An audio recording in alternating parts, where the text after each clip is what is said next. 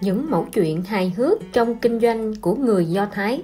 Tác giả Hoa Sơn, Người dịch Thành Khang Thủy Tiên, Quyển sách của Văn Lan Bút và nhà xuất bản Thanh Hóa.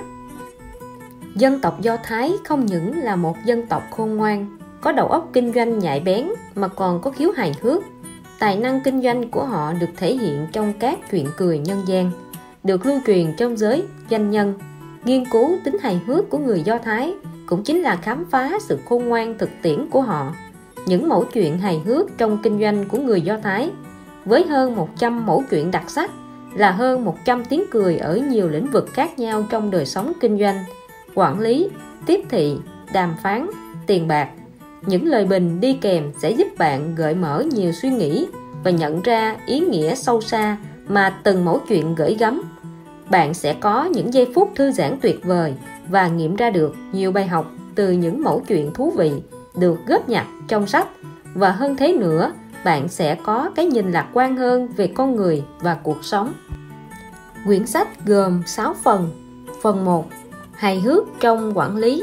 Phần 2 hài hước trong tiếp thị. Phần 3 hài hước trong đàm phán. Phần 4 hài hước về công sở. Phần 5 hài hước về tiền bạc. Phần 6 hài hước về đạo đức kinh doanh. Lời mở đầu người Do Thái được giới doanh nhân toàn cầu công nhận là doanh nhân số 1 thế giới.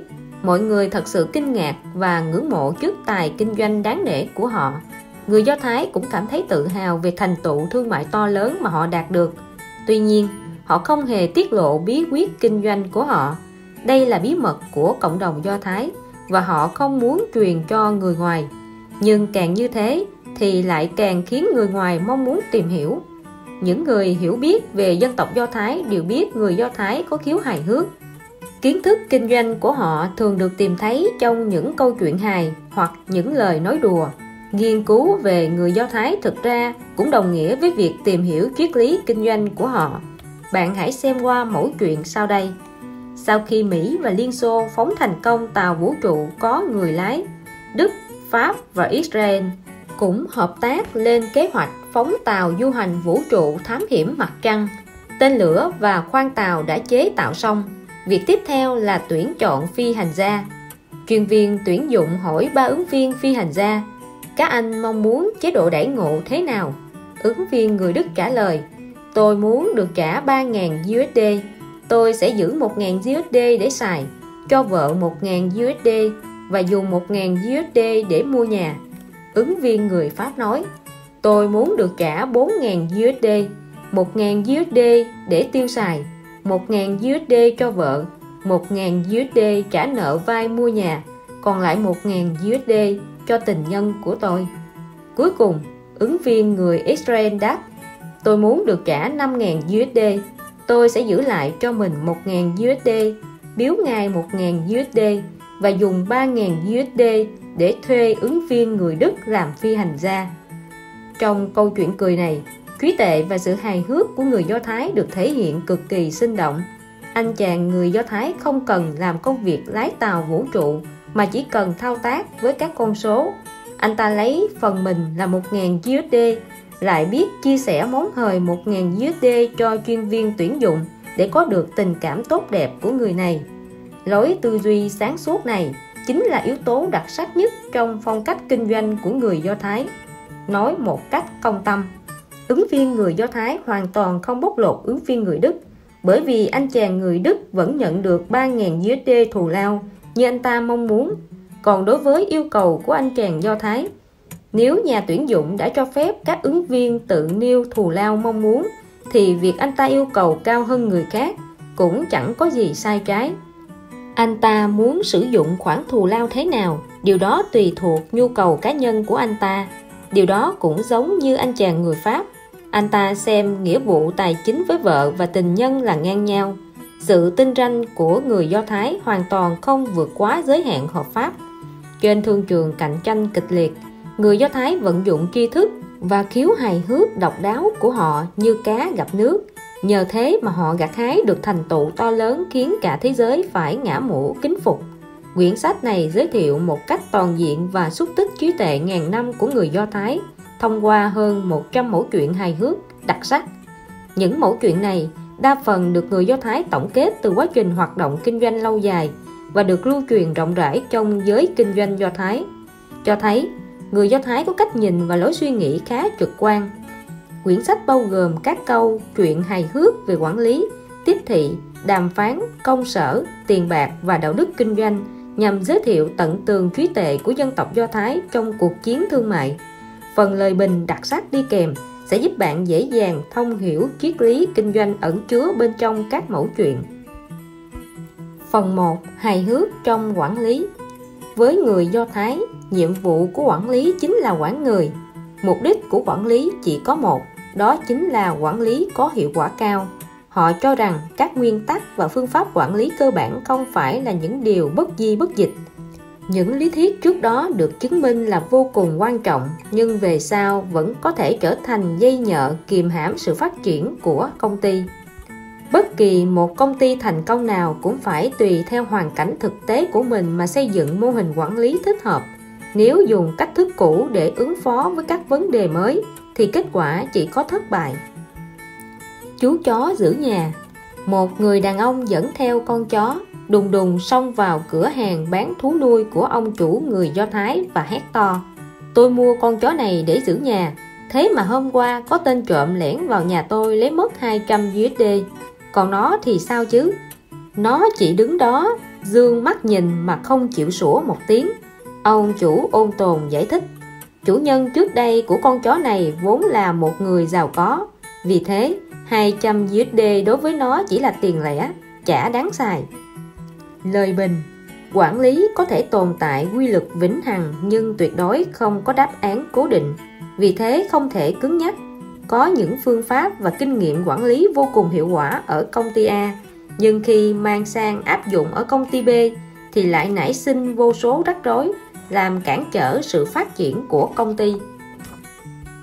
Cuộc hội ngộ ở sân bay Tại phòng chờ sân bay, trong khi chờ đến giờ máy bay cất cánh, Michael rảnh rỗi dạo quanh, nhìn thấy chiếc máy cân thể trọng, anh bèn bước lên cân thử. Trên màn hình hiện lên dòng chữ Bạn là Michael, cao 181cm, nặng 78kg. Bạn có chuyến bay đến Washington. Michael thật sửng sốt, anh ta cảm thấy rất kỳ lạ. Một lúc sau, anh ta đội chiếc mũ lên đầu rồi lại bước lên cân lần nữa. Màn hình lập tức hiện lên dòng chữ Bạn là Michael, cao 181cm, nặng 78kg.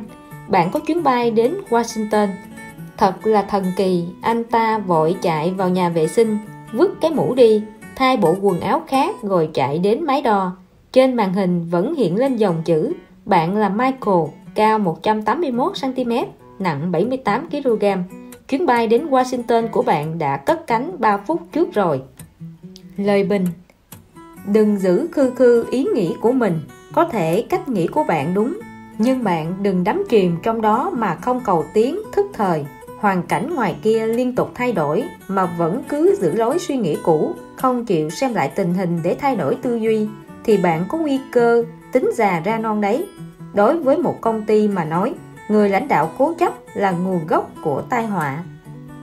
Người kinh doanh trong tù có ba người đàn ông phạm tội bị tuyên án tù 3 năm quản ngục hứa đáp ứng cho mỗi người một thỉnh cầu. Tội phạm người Mỹ thích hút xì gà nên thỉnh cầu có 3 thùng xì gà. Tội phạm người Pháp vốn yêu sự lãng mạn nên thỉnh cầu có một cô gái đẹp để làm bạn trong tù. Còn thỉnh cầu của tội phạm người Do Thái là một chiếc điện thoại để có thể liên lạc với bên ngoài mọi lúc. 3 năm trôi qua thật nhanh, ngày mãn hạn tù đã đến. Anh chàng người Mỹ lao ra khỏi ngục, miệng mũi ngập đầy xì gà, anh ta hét to, cho tôi mồi lửa, cho tôi mồi lửa. Thì ra 3 năm trước, anh ta đòi xì gà nhưng quên xin lửa. Anh chàng người Pháp bước ra khỏi ngục, trên tay ẩm đứa bé, Cô bạn gái xinh đẹp của anh dẫn theo một đứa và trong bụng còn đang mang thai một đứa khác. Anh chàng Do Thái thông thả bắt tay quản ngục. Thật cảm ơn anh, ba năm nay nhờ có chiếc điện thoại này mà tôi không mất liên lạc với bên ngoài. Công việc kinh doanh của tôi không bị đình trệ mà doanh thu còn tăng 300%. Hiện tại tài sản của tôi đạt được con số 1 tỷ rồi. Để tỏ lòng biết ơn, tôi xin tặng cho ngài một chiếc Rolls Royce. Lời bình Sự lựa chọn của bạn sẽ quyết định vận mệnh của bạn. Những thành tựu mà công ty đạt được ngày hôm nay là kết quả của những lựa chọn trước kia. Còn sự lựa chọn hôm nay là tương lai của công ty sau này. Trong thế giới phẳng ngày nay, người quản lý phải tiếp cận với những thông tin mới nhất hiểu rõ những xu thế mới nhất để xây dựng tương lai tốt đẹp hơn cho công ty ông chủ của hai con két có một người đến chợ bán chim cảnh để mua một con két. Ông ta nhìn thấy một con két treo biển giá 300 USD biết nói hai thứ tiếng. Một con khác treo biển giá 600 USD biết nói bốn thứ tiếng. Ông ta không biết nên mua con két nào. Con nào cũng dễ thương, lông tơ ống mượt. Ông ta nghĩ mãi mà vẫn chưa quyết định được. Đột nhiên, ông ta nhìn thấy ở đằng kia còn có một con két nữa nên vội vàng đi đến đó ông ta thấy con két này già khụ, lông xám xịt, sơ sát, tinh thần ủ rũ. Nhưng điều kỳ lạ là trên biển giá lại ghi đến 1.200 USD thế nên ông ta đến hỏi ông chủ, con két này biết nói 8 thứ tiếng sao? Ông chủ đáp, không phải. Ông ta thắc mắc, nó vừa già vừa xấu lại không có khả năng mà sao lại đáng giá như thế? Ông chủ nói bởi vì nó có thể chỉ huy hai con két kia làm việc hiệu quả. Nó là ông chủ. Lời bình. Ông chủ của hai con két hoàn toàn không có năng lực về ngôn ngữ như hai con két còn lại. Nhưng nó lại có thể chỉ huy hai con két kia làm việc với hiệu suất cao. Thế là đủ. Người quản lý không nhất thiết, cái gì cũng giỏi. Nhưng nhất định phải có năng lực lãnh đạo người khác làm tốt công việc. Kẻ ăn mài duy nhất một sáng đẹp trời, một nhóm người tụ tập dưới chân tường, vừa phơi nắng vừa cầu nguyện. Có người cầu xin cho mình trở nên giàu có. Có người cầu cho mình lấy được con gái của phú ông. Có người cầu cho vợ sinh được con nói giỏi. Trong nhóm người đó, có một tên ăn mài người do thái, anh ta lầm rầm khấn nguyện. Một người cất tiếng hỏi anh ta, Này, thằng ăn mày kia, Mày cầu xin điều gì thế? Tôi cầu xin cho mình thành kẻ ăn mày duy nhất trong thành phố này, Anh ta đáp. Lời bình. Trong điều kiện kinh tế thị trường, Chỉ cần có thể nghĩ ra những ý tưởng độc đáo Và tìm ra kẻ hở thị trường Mà người khác không nhận ra, Thì có thể giành được thắng lợi lớn nhờ vào sự độc đáo duy nhất ấy. Dân tộc Do Thái có thể trở thành dân tộc giàu có trên thế giới, chính là nhờ họ có thể đột phá lối mòn tư duy và bước đi trên con đường riêng của mình. Đàn gà của anh Paul Anh nông dân Paul có nuôi một đàn gà. Một hôm, anh ta vội vội vàng vàng chạy đến gặp một người nuôi gà khác. Gà của tôi bị bệnh dịch chết hết phân nửa rồi. Tôi phải làm sao đây? Anh cho chúng ăn gì vậy? Thóc. Anh nên cho chúng ăn lúa mì ấy hay hôm sau, Paul lại hỗn hển chạy đến gặp người nuôi gà không xong rồi hôm nay lại có thêm 50 con bị bệnh dịch mà chết anh cho chúng uống nước gì? Nước lạnh. Ồ anh phải cho chúng uống nước nóng chứ. Lại hai ngày sau Paul chạy đến gặp người nuôi gà xin ý kiến. Bây giờ tôi chỉ còn có 10 con gà còn sống thôi. Anh lấy nước ở đâu cho chúng uống thế? Lấy từ giếng nước. Anh nên dùng nước suối mới đúng. Không lâu sau, Paul lại đến báo tin buồn. Ôi, con gà cuối cùng của tôi cũng chết rồi. Người nuôi gà thở dài. Ôi, thật là tiếc, vì tôi còn rất nhiều ý kiến chưa kịp góp ý cho anh. Lời bình Công ty đang trong quá trình cải cách quan trọng, tốt nhất bạn không nên vứt bỏ những thứ hiện có.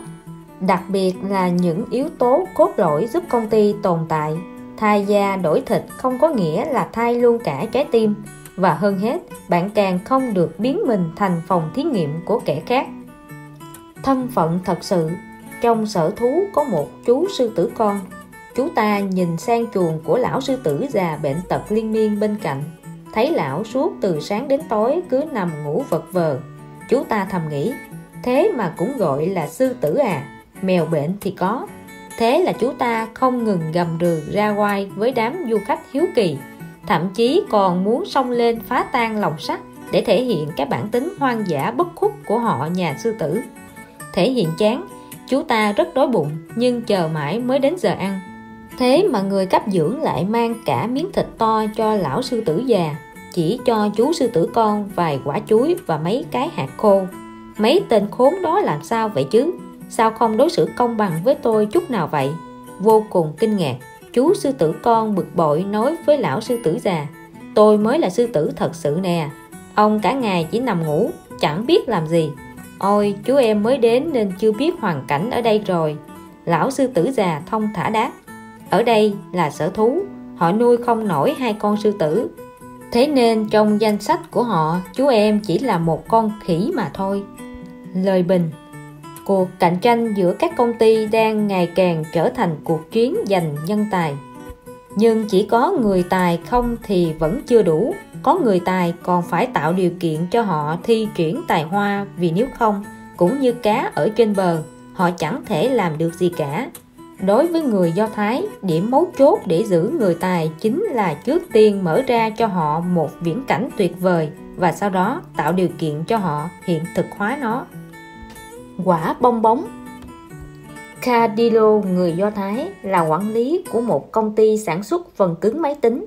Do nhu cầu mở rộng kinh doanh, công ty đã tuyển dụng một số nhân viên mới. Trong buổi huấn luyện nhân viên mới, ông kể một câu chuyện. Một công ty nọ quyết định loại bỏ những thiết bị lạc hậu vì sếp bảo những thiết bị này không được đem bỏ, phải đem cất giữ ở nơi nào đó. Thế là công ty xây dựng một cái kho để chứa những thiết bị lạc hậu vốn vứt đi này vị sếp lại bảo phòng cháy trống trộm đâu phải chuyện đùa hãy mau tìm một người giữ kho thế là phòng nhân sự tuyển một người thủ kho. Vị sếp lại bảo, nếu người thủ kho vì không bị ràng buộc gì nên có thể chểnh mãn không làm tròn nhiệm vụ thì sao? Thế là công ty lập ra phòng kế hoạch gồm hai nhân viên, một người phụ trách truyền đạt nhiệm vụ, một người phụ trách lập kế hoạch. Vị sếp lại bảo, chúng ta cần phải biết được hiệu quả làm việc của nhân viên thủ kho. Vậy là công ty cử hai người lập nên phòng giám sát một người phụ trách đánh giá thành tích làm việc, một người chịu trách nhiệm báo cáo tổng kết. Vị sếp tiếp tục bảo, không thể thực thi chủ nghĩa cào bằng, tiền lương nhân viên phải có sự khác biệt chứ. Công ty lại cử ra hai người lập thành phòng tài vụ, một người phụ trách tính lương, còn một người phụ trách phát lương. Vị sếp phàn nàn, quản lý không phân cấp bậc, nhỡ xảy ra sơ xuất thì ai chịu trách nhiệm đây? Thế nên công ty cử ra bốn người thành lập phòng quản lý một người quản phòng kế hoạch, một người quản phòng giám sát, một người quản phòng tài vụ. Còn giám đốc phòng quản lý thì chịu trách nhiệm trước vị sếp. Một năm sau, vị sếp mặt ủ mày chao, bảo rằng, năm ngoái chi phí quản lý kho đến 350.000 USD con số này quá lớn. Trong vòng một tuần, các anh phải nghĩ cách giải quyết. Thế là một tuần sau, nhân viên thủ kho bị đuổi việc. Lời bình cơ cấu tổ chức của một số công ty ngày càng phình to, chế độ ngày càng rườm rà, văn kiện ngày càng nhiều, hiệu suất làm việc ngày càng kém. Nhiều nhà quản lý không những không ý thức được vấn đề này, mà còn cảm thấy hoan hỷ trong cái mớ bồng bông do mình tạo nên. Họ cảm thấy mình đang trên đường đến thành công hoặc có cảm giác bản thân đang phấn đấu hết sức vì sự phát triển của công ty. Có những người mặc dù ý thức được vấn đề nhưng lại không biết phải bắt tay giải quyết từ đâu thế mới thấy đơn giản hóa sự việc chính là phương thức tốt nhất để đối phó với những rối rắm phức tạp đây là quy tắc mà bất kỳ người do thái nào cũng đều tuân thủ tư duy ngược Rarisa là một ông lão mang dòng máu do Thái. Sau khi nghỉ hưu, ông mua một căn hộ nhỏ gần trường học để dưỡng già. Vài tuần đầu sau khi dọn đến ở, khung cảnh xung quanh thật yên bình, dễ chịu. Nhưng chẳng bao lâu sau, có ba tên thanh niên thường xuyên xuất hiện, đồ giỡn in ỏi. Đá thùng rác gần đó vương vãi khắp nơi. Chịu không nổi sự ồn ào, ông lão bèn đến gặp đám thanh niên để nói chuyện. Các cậu chơi vui vẻ quá, ông nói Thật thích khi thấy các cậu có thể vui chơi như vậy. Nếu mỗi ngày các cậu đến đá thùng rác thì tôi sẽ cho mỗi cậu một USD. Ba tên thanh niên nghe vậy mừng rỡ, ra sức thi chuyển công phu phi cước. Không ngờ ba ngày sau, ông lão buồn rầu nói, lạm phát khiến giá cả hàng hóa cứ tăng cao, làm giảm thu nhập của tôi. Từ mai trở đi, tôi chỉ có thể cho mỗi cậu 5 xu thôi. Đám thanh niên không vui nhưng vẫn miễn cưỡng chấp nhận điều kiện của ông lão. Mỗi ngày bọn chúng lại tụ tập đùa giỡn, đá thùng rác, vương vải. Một tuần sau, ông lão nói, gần đây tôi không nhận được tiền trợ cấp hưu trí nữa. Thật xin lỗi, giờ tôi chỉ có thể trả cho các cậu hai xu mỗi ngày thôi. Hai xu, đám thanh niên nổi giận. Bọn tôi trả thèm vì hai xu của ông mà phí thời giờ quý báu đến đây biểu diễn cho ông xem đâu. Bọn tôi không làm nữa. Thế là từ đó, ông cụ được sống những ngày tháng yên tĩnh, thanh nhàn. Lời bình Đối với những người trẻ tuổi tính khí ngang tàn, dùng cách ra lệnh cưỡng chế chỉ khiến họ nổi sung phản kháng. Muốn quản họ thì bạn nên dùng lối tư duy ngược, đề cao cái tôi của họ lên, từ đó kiểm soát hành động của họ. Kết quả sự việc nhờ thế mà tiến triển theo hướng bạn muốn. Con sóc chạy đâu rồi? Trong buổi trò chuyện với nhóm thanh niên mong muốn đạt được thành công trong kinh doanh, vị chủ tọa có kể một câu chuyện như sau. Có ba con chó săn đuổi theo một con sóc. Con sóc chui vào một cái hang trên cây. Cái hang đó chỉ có một lối ra duy nhất. Một lúc sau, đột nhiên có con thỏ từ trong hang phóng ra. Con thỏ chạy như bay đến một cái cây khác rồi trèo lên cây. Khổ thân, con thỏ bám không chặt rơi xuống chúng ngay ba con chó săn đang ngẩng đầu gầm gừ làm cho ba con chó săn té xỉu cũng nhờ thế mà con thỏ thoát được sau khi kể xong, vị chủ tọa hỏi, câu chuyện này có gì sai nào? Thỏ không biết leo cây, một anh thanh niên đáp ngài, chỉ có một con thỏ, làm sao cùng lúc khiến ba con chó săn té xỉu được? Một người khác thắc mắc, đợi đến khi mọi người phân tích xong, vị chủ tọa mới nói. Còn một điều mọi người chưa nêu, Thế nãy giờ con sóc ở đâu? Lời bình, Làm bất kỳ việc gì cũng phải có mục tiêu Mục tiêu chính là trọng tâm.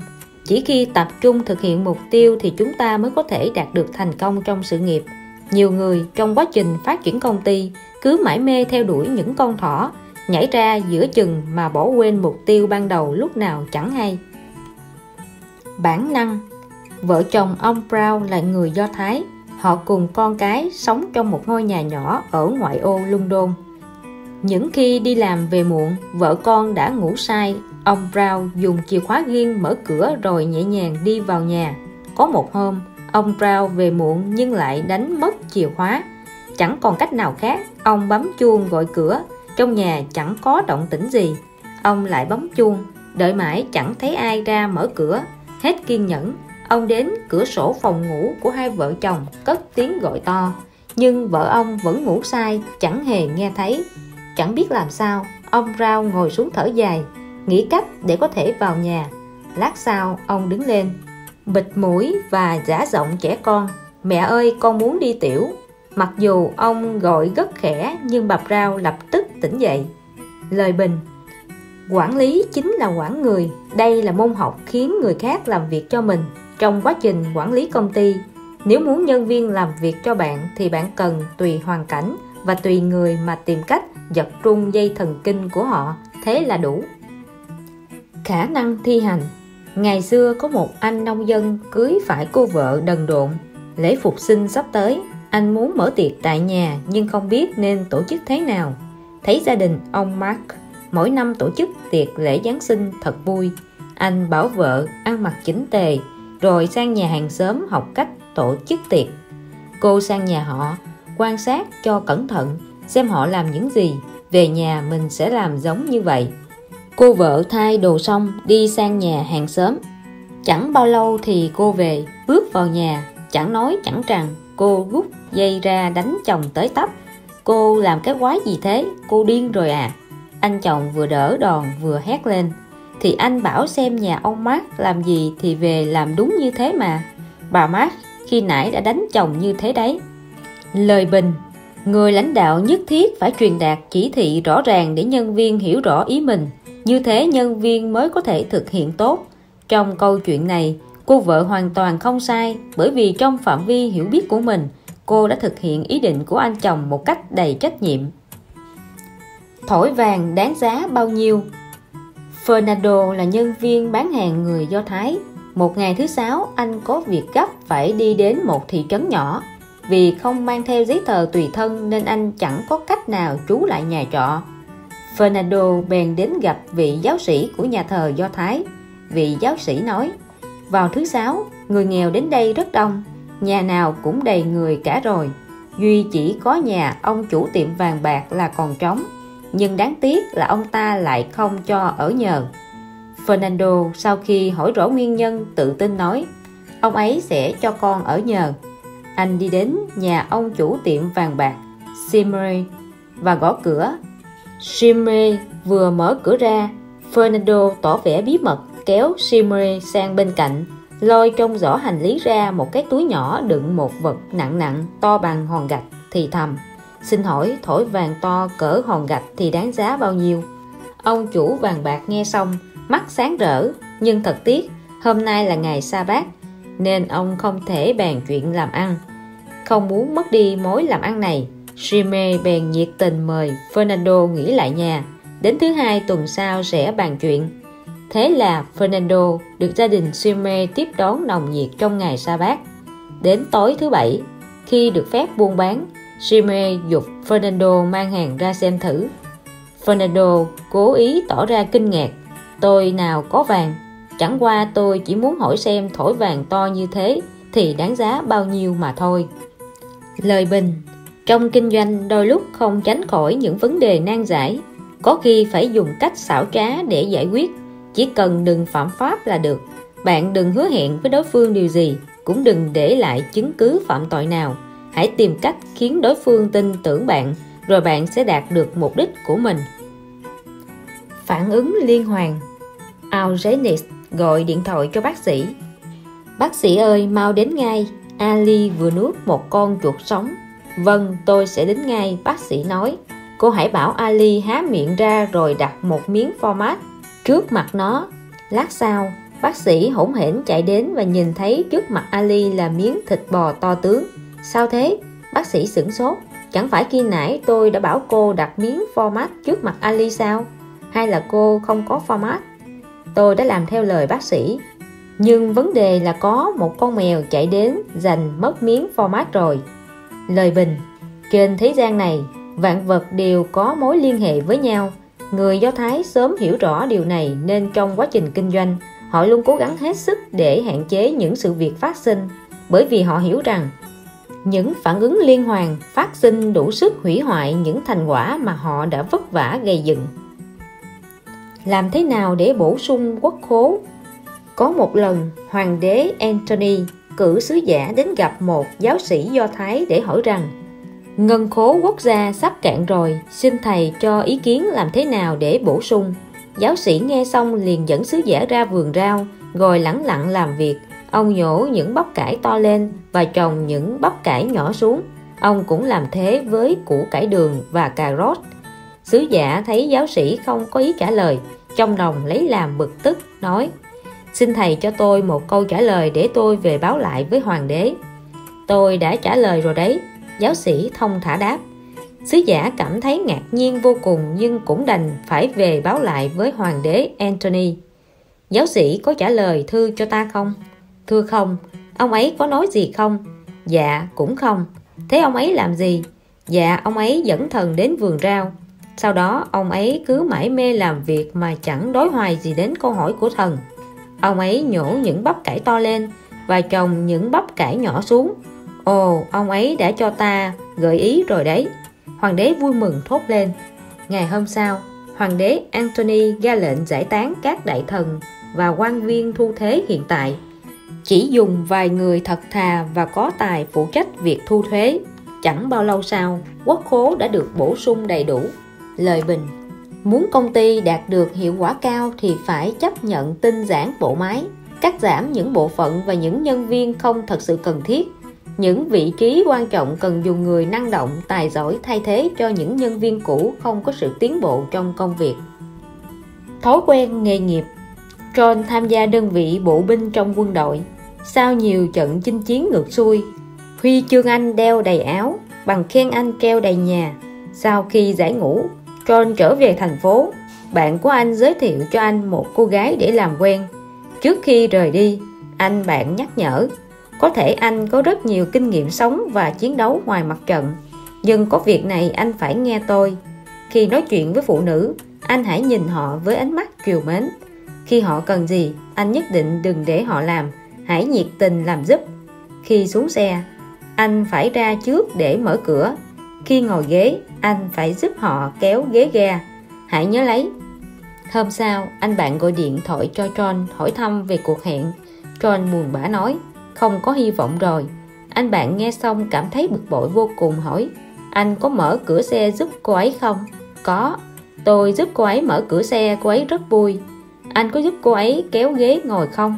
Có, tôi giúp cô ấy kéo ghế, cô ấy khen tôi thật ga lăng khi nói chuyện, anh có nhìn cô ấy bằng ánh mắt triều mến không? Có. Tôi nhìn cô ấy suốt. Cô ấy khen tôi thật dịu dàng. Cô ấy còn khen mắt tôi rất đẹp. Thế anh có chắc là trên bàn ăn, anh không để cô ấy tự làm mọi việc chứ?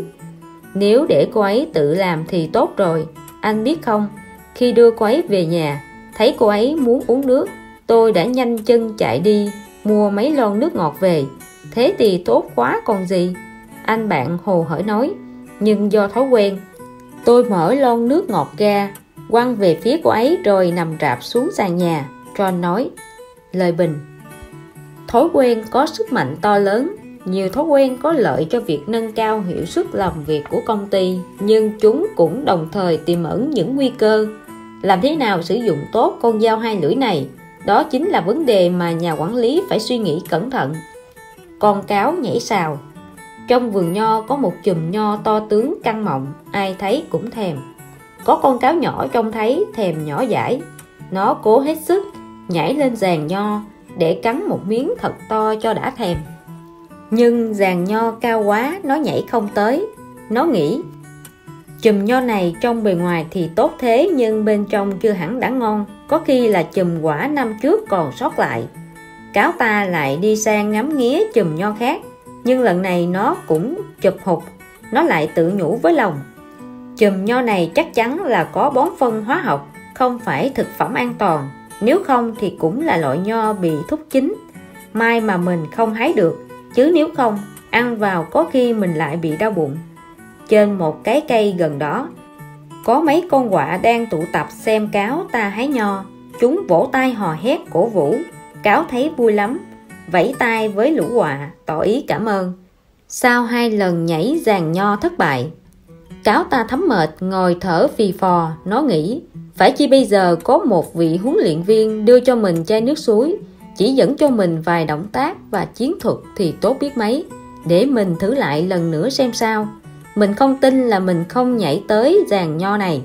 Thế là cáo ta dương cặp mắt, giảo hoạt nhìn quanh, tìm nhặt một thanh tre cáo ta nắm chặt thanh tre trong tay, đánh giá tình hình xung quanh và ra dấu bảo bọn quạ cổ vũ cho nó. Có thêm sự động viên, cổ vũ của đàn quạ, cáo ta càng tăng thêm lòng tin. Nó nắm lấy thanh tre chạy đà rồi nhảy về phía giàn nho. Động tác nhảy xào của cáo tuyệt đẹp. Cáo ta đã thật sự nhảy qua được giàn nho cao khỏi đầu người, đáp xuống bãi cỏ im như nhung một cách an toàn lũ quạ reo lên vang dậy. Ôi, động tác đẹp quá, tư thế chuẩn xác quá. Một cô quạ trẻ còn bay đến tặng cho cáo chùm hoa. Cáo ta cầm bó hoa dài trên tay, trong lòng vô cùng cảm kích. Ôi, bao nhiêu năm kỳ vọng, bao nhiêu đời nhà cáo nỗ lực, cuối cùng mình đã có được khoảnh khắc chiến thắng này. Sau khi niềm vui tạm thời lắng xuống, cáo ta bình tĩnh trở lại, nó tự hỏi mình muốn hái nho để ăn cơ mà. Nho không hái được, nhảy cao hơn nữa thì có ích gì cơ chứ? Lời bình, trong quá trình theo đuổi mục tiêu, bạn đừng để tiếng cổ vũ bên đường hay cảnh vật xung quanh làm cho mê mẩn mà bỏ quên mục tiêu ban đầu. Trong công việc cụ thể, bạn phải nhớ, mục tiêu của việc này là gì? Mình phải đạt được kết quả thế nào? Tất nhiên, nhận được sự động viên sẽ khiến bạn cảm thấy có thêm sức mạnh nhưng đừng bao giờ quên con đường dẫn đến mục tiêu. Người nông dân muốn làm ăn lớn. Có một anh nông dân rất giỏi việc đồng án nhờ thế mà anh ta có cuộc sống thảnh thơi, sung túc. Trong thôn, nhiều người khen anh ta thông minh, giỏi giang và nói rằng, nếu ra ngoài làm ăn, anh ta nhất định sẽ thành công. Trong lòng nao nức không yên, anh ta bèn bàn với vợ để anh ta kinh doanh vợ anh ta hiểu rõ chồng mình nên khuyên anh ta nên an phận với cuộc sống no đủ hiện tại. Anh ta đã quyết chí rồi nên cô vợ khuyên gì cũng vô ích. Vợ anh ta bảo, làm kinh doanh cần phải có vốn. Ngày mai anh hãy mang một con dê và một con lừa vào thành phố bán để lấy tiền làm vốn. Cô vợ nói xong thì vội chạy về nhà. Mẹ ruột tìm ba người thanh niên và căn dặn họ một hồi. Sáng hôm sau, anh nông dân cưỡi lừa cột theo con dê, háo hức lên đường. Ba chàng thanh niên mà cô vợ nhờ giúp đỡ cũng lén đi theo anh ta. Trời trong gió mát, đi được một lúc, anh ta cảm thấy buồn ngủ. Ngồi trên lưng lừa mà anh ta cứ ngủ gà ngủ gật. Ba người thanh niên nhẹ nhàng tháo dây chuông trên cổ con dê, mang buộc vào đuôi lừa rồi dẫn con dê đi mất. Một lúc sau, anh nông dân tỉnh lại, quay lại nhìn. Anh ta chẳng còn thấy con dê đâu nữa anh ta cuốn cuồng chạy đi tìm. Một anh thanh niên giả vờ chạy đến nhiệt tình hỏi thăm anh ta đang tìm gì.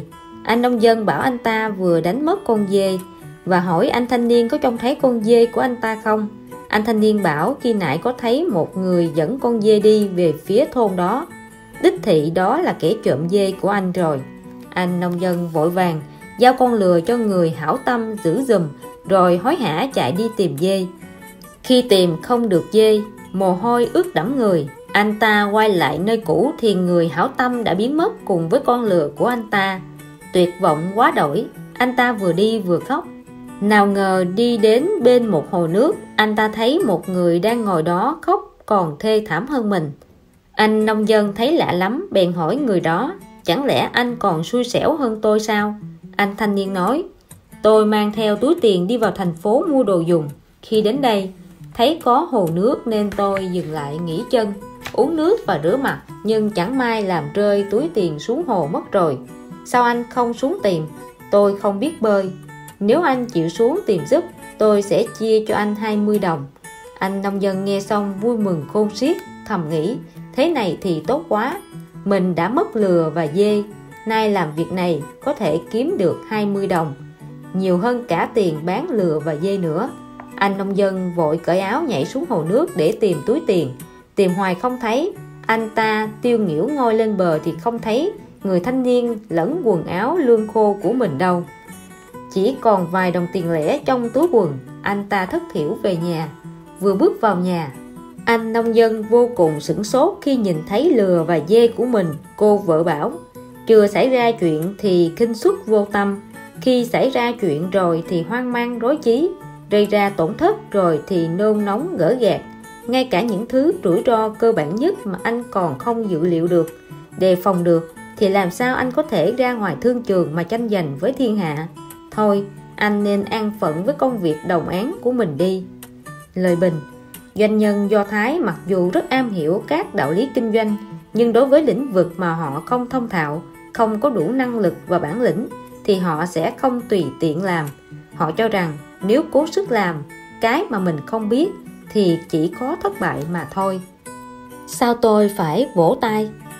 Một hôm, tổng thống đột nhiên muốn đến thăm viện tâm thần ở một thị trấn có rất đông người do thái sinh sống. Viện trưởng viện tâm thần nhận được thông báo thì lập tức căn dặn nhân viên cấp dưới phải chuẩn bị đón tiếp thật long trọng. Để làm vui lòng tổng thống, viện trưởng còn đặc biệt căn dặn nhân viên sắp xếp sao cho khi tổng thống đến thì toàn bộ bệnh nhân và nhân viên trong viện phải vỗ tay hoan nghênh nhiệt liệt. Khi tổng thống đến thăm viện, toàn bộ bệnh nhân trong viện đều hoan hô vang dậy. Tổng thống vô cùng vui sướng. Đột nhiên, tổng thống quay sang viện trưởng hỏi, sao ông không vỗ tay? Tôi không phải bệnh nhân tâm thần. Sao tôi phải vỗ tay? Lời bình, bất kỳ vị lãnh đạo nào cũng muốn có quyền quy và thật sự cần có quyền quy nhưng quy quyền của lãnh đạo phải được thiết lập trên sự tự nguyện của nhân viên chứ không phải là dùng chức quyền áp đặt. Cấp dưới phải kính nể mình. Ai cũng có chỗ hữu dụng. Trong cuộc kiểm tra chọn người đi quân dịch, có một anh thanh niên bảo với bác sĩ khám mắt rằng anh ta đã bị cận thị nhiều năm rồi. Sau khi kiểm tra, bác sĩ xác nhận quả thật anh ta bị cận thị. Nghe bác sĩ nói thế, anh thanh niên rất vui mừng nếu vậy thì tôi không cần phải đi lính nữa rồi bác sĩ lắc đầu tôi nghĩ anh tham gia các trận đánh sáp lá cà thì không thành vấn đề thế nên tôi đã ghi tên anh vào danh sách đi quân dịch rồi lời bình theo quan điểm của người Do Thái. Không có người vô dụng, chỉ có lãnh đạo không biết dùng người. Nguồn tài nguyên nhân lực cần phải được khai thác và sử dụng triệt để. Đó là môn học quan trọng nhất trong lĩnh vực quản trị nguồn nhân lực.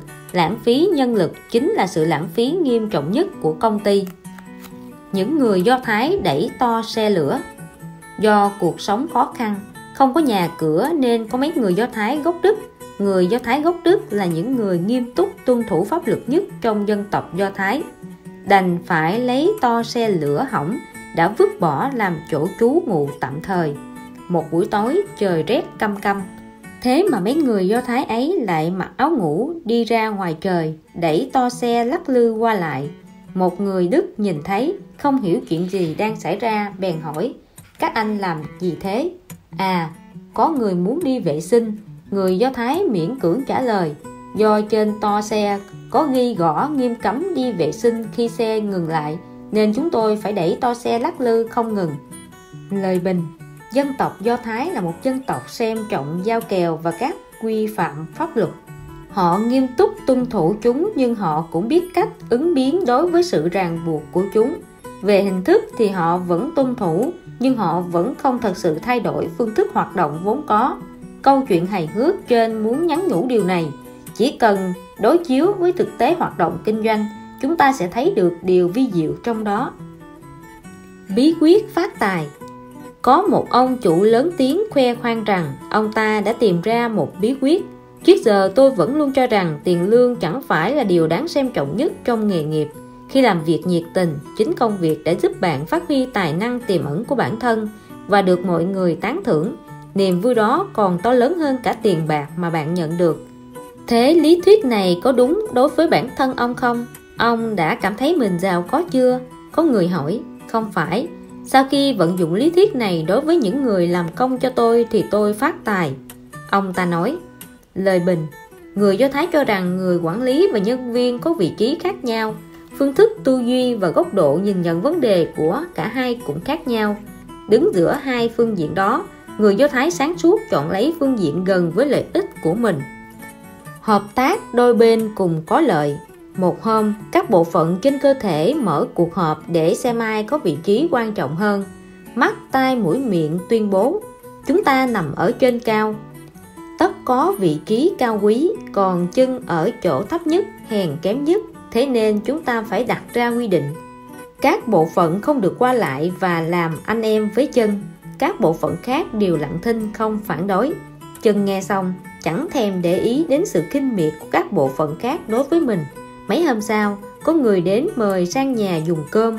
Miệng muốn đi ăn một bữa no nê cho thỏa thích, nhưng cái chân chẳng chịu đi. Thế là không còn cách nào khác, đành phải bỏ cuộc. Qua vài ngày, tai muốn ra ngoài nghe tiếng chim hót, mắt muốn nhìn ngắm phong cảnh tươi đẹp. Thế nhưng chân chẳng chịu nhúc nhích, tai và mắt chẳng biết làm sao. Các bộ phận bèn tụ họp lại, bàn nhau hủy bỏ kiến nghị lúc đầu. Nhưng cái mũi không đồng ý, nó bảo cái chân dù có thể chế ngự các cậu, nhưng tới đây chả yêu cầu gì với nó. Thử xem nó làm được gì tớ. Chân nghe xong bèn đi đến nhà vệ sinh dơ bẩn. Cứ đứng đơ mãi nơi đó chẳng chịu đi. Mùi hôi thối xông vào mũi, khiến người ta muốn ói. Ruột và dạ dày trách móc. Các người ý kiến này nọ, càng chi đến chúng tôi mà để chúng tôi chịu vạ lây. Thử hỏi xem ai gây chuyện cho cả làng chịu khổ nào. Lời bình trong quan điểm kinh doanh của người Do Thái, tinh thần hợp tác cũng quan trọng như lợi nhuận. Trong một tập thể, mỗi thành viên đều có chỗ hữu dụng. Vì thế, chúng phải tôn trọng lẫn nhau, hợp tác với nhau và không được bài xích nhau. Việc này ai phụ trách? Có một nha sĩ thực tập trong bệnh viện. Do lần đầu nhổ răng cho bệnh nhân nên cảm thấy rất căng thẳng. Khi anh ta gấp cái răng sâu đã nhổ ra ngoài do quá căng thẳng nên tay chân run rẩy, làm rơi cái răng vào cổ họng bệnh nhân.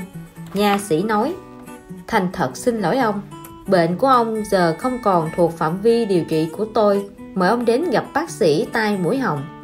Khi bệnh nhân ôm họng đi đến gặp bác sĩ tai mũi họng thì cái răng chui tọt xuống bụng. Bác sĩ tai mũi họng sau khi kiểm tra liền bảo, thật lấy làm tiếc, bệnh của ông không thuộc phạm vi điều trị của tôi mời ông đến gặp bác sĩ chuyên khoa tiêu hóa. Bác sĩ chuyên khoa tiêu hóa chụp ít quang, kiểm tra dạ dày của bệnh nhân. Rất tiếc, cái răng của ông hiện nằm trong ruột. Ông hãy đến gặp bác sĩ điều trị đường ruột. Bác sĩ chuyên khoa ruột cũng chụp ít quang xem xét bệnh trạng. Sau đó ông ta bảo, cái răng của ông đã đi xuống phần dưới. Ông hãy đến gặp bác sĩ chuyên khoa bài tiết để điều trị. Cuối cùng, bệnh nhân đến phòng bác sĩ chuyên khoa bài tiết nằm chỏng mông trên bàn cho bác sĩ kiểm tra. Vị bác sĩ kinh hoàng hét lên, ôi trời ơi, hậu môn của ông mọc răng này, ông hãy đến gặp nha sĩ điều trị ngay đi. Lời bình, chia nhỏ các phòng ban trong công ty là điều nên làm, nhưng nếu chỉ biết chia ra mà không có cơ chế hợp tác hiệu quả, thì sẽ tạo nên tình trạng đùn đẩy trách nhiệm lẫn nhau. Trong các công ty, đặc biệt là các công ty có quy mô lớn rất dễ tồn tại điểm yếu này. Rủi ro và cơ hội. Có một người nông dân sống ở ven rừng, anh ta có một trang trại rất lớn với tường rào cao bao quanh. Một hôm, có con sư tử lao vào nhà anh ta. Anh nông dân vội vàng khóa cửa cổng lại. Anh ta muốn bắt sống nó. Chạy tới chạy lui trong hàng rào. Mãi mà con sư tử vẫn không tìm được lối ra, nó tức giận gầm lên như sấm, lao vào đàn dê đang ở gần đó kết quả là đàn dê bị sư tử ăn sạch. Dường như nó vẫn chưa hả giận, tiếp tục lao đến chuồng bò, chụp lấy một con bò sữa. Anh nông dân sợ hãi trốn trong nhà, trơ mắt nhìn mọi việc đang diễn ra. Anh ta hồn phách phát tán, vội bảo người nhà mở khóa cổng để con sư tử đi ra ngoài. Con sư tử cuối cùng cũng rời khỏi đó, nhưng hậu quả để lại thật thê thảm. Anh nông dân ôm đầu nằm gục trên sàn nhà than quán tự trách mãi không thôi. Anh ta lẩm bẩm một mình, ôi, sao mình lại điên như vậy chứ? Tự nhiên lại đòi nhốt một con giả thú mà bình thường trông thấy nó ở xa đã phải chạy trốn thục mạng rồi. Lời bình, quả thật, ý nghĩ bắt được một con sư tử trong vườn nhà thật là tuyệt vời, vì không có nhiều cơ hội để làm được điều đó. Tuy nhiên, vấn đề là con sư tử chứ không phải con mèo hay con chó nó có sức hấp dẫn rất lớn, nhưng đồng thời lại rất nguy hiểm. Trong quá trình quản lý công ty, rất nhiều người sẽ gặp phải tình huống sư tử vào nhà như câu chuyện trên. Là một người quản lý cấp cao, bạn cần phải hiểu rõ, nếu không nắm chắc phần thắng thì đừng tham lam. Quyết định vội vàng kinh xúc là nguồn gốc dẫn đến tai họa cháy nhà. Tiêu chuẩn khảo hạch thành tích. Trong khu rừng, các loài động vật đang chuẩn bị tổ chức một cuộc thi sắc đẹp rất nhiều loài đăng ký tham gia cả khu rừng trở nên náo nhiệt hẳn lên. Chim cú, chim sẻ, chim ưng, gấu nâu và kiến là thành viên ban giám khảo. Ban giám khảo bắt đầu các công việc chuẩn bị cho cuộc thi. Vua của khu rừng sư tử gọi ban giám khảo đến bàn bạc xem nên tổ chức cuộc thi sắc đẹp lần này ra sao. Sư tử nói muốn chọn loài đẹp nhất trước tiên chúng ta phải định ra tiêu chuẩn của cái đẹp. Thế nào là đẹp? Gấu nâu, anh hãy nói suy nghĩ của anh trước đi. Gấu nâu nói, vấn đề này tôi đã nghĩ rất lâu rồi. Chọn cái đẹp là việc quan trọng nên phải thật cẩn trọng. Tiêu chuẩn chọn lựa của chúng ta trước tiên nên chọn con vật có thân thể cường tráng, khỏe mạnh, giống như loài gấu của tôi đây. Ai cũng là lực sĩ trong thế giới động vật. Chúng tôi mang vẻ đẹp của sức mạnh. Chim sẽ nói, tôi không tán thành với quan điểm của gấu nâu động vật đẹp nhất phải có vẻ ngoài xinh xắn. Ví như loài công trong gia tộc nhà chim của chúng tôi chẳng hạn. Đó là loài động vật có bộ lông rực rỡ, lộng lẫy, khí chất tao nhã biết bao. Chim ưng nói, các người đều không đúng. Loài vật đẹp nhất nên có đôi mắt sắc bén để có thể mê hoặc được các loài khác. Loài chim ưng của chúng tôi đây có đôi mắt sắc bén nhất. Kiến nói, tôi không đồng ý với suy nghĩ của các anh cái đẹp tâm hồn mới là đẹp nhất. Chúng tôi giống như những con ong trong thế giới côn trùng. Ngày ngày làm việc chăm chỉ, đó mới gọi là cái đẹp. Cú nói, các người suy nghĩ thật nông cạn. Động vật đẹp nhất nên là loài có cống hiến nhiều nhất cho khu rừng xanh. Tỷ dụ như chim gõ kiến, ngày ngày chăm chỉ bắt sâu. Nếu không có chim gõ kiến thì cả khu rừng đầy sâu hại cây xanh không thể sống tươi tốt, như vậy môi trường sống của chúng tôi sẽ bị hủy hoại. Ban giám khảo mỗi người một ý. Ai cũng cố bảo vệ ý kiến của mình nên họ tranh cãi không ngớt. Sư tử thấy ban giám khảo tranh luận đã hết nửa ngày vẫn chưa đưa ra được ý kiến thống nhất, bèn nói, mọi người ai cũng có quan điểm riêng đối với cái đẹp.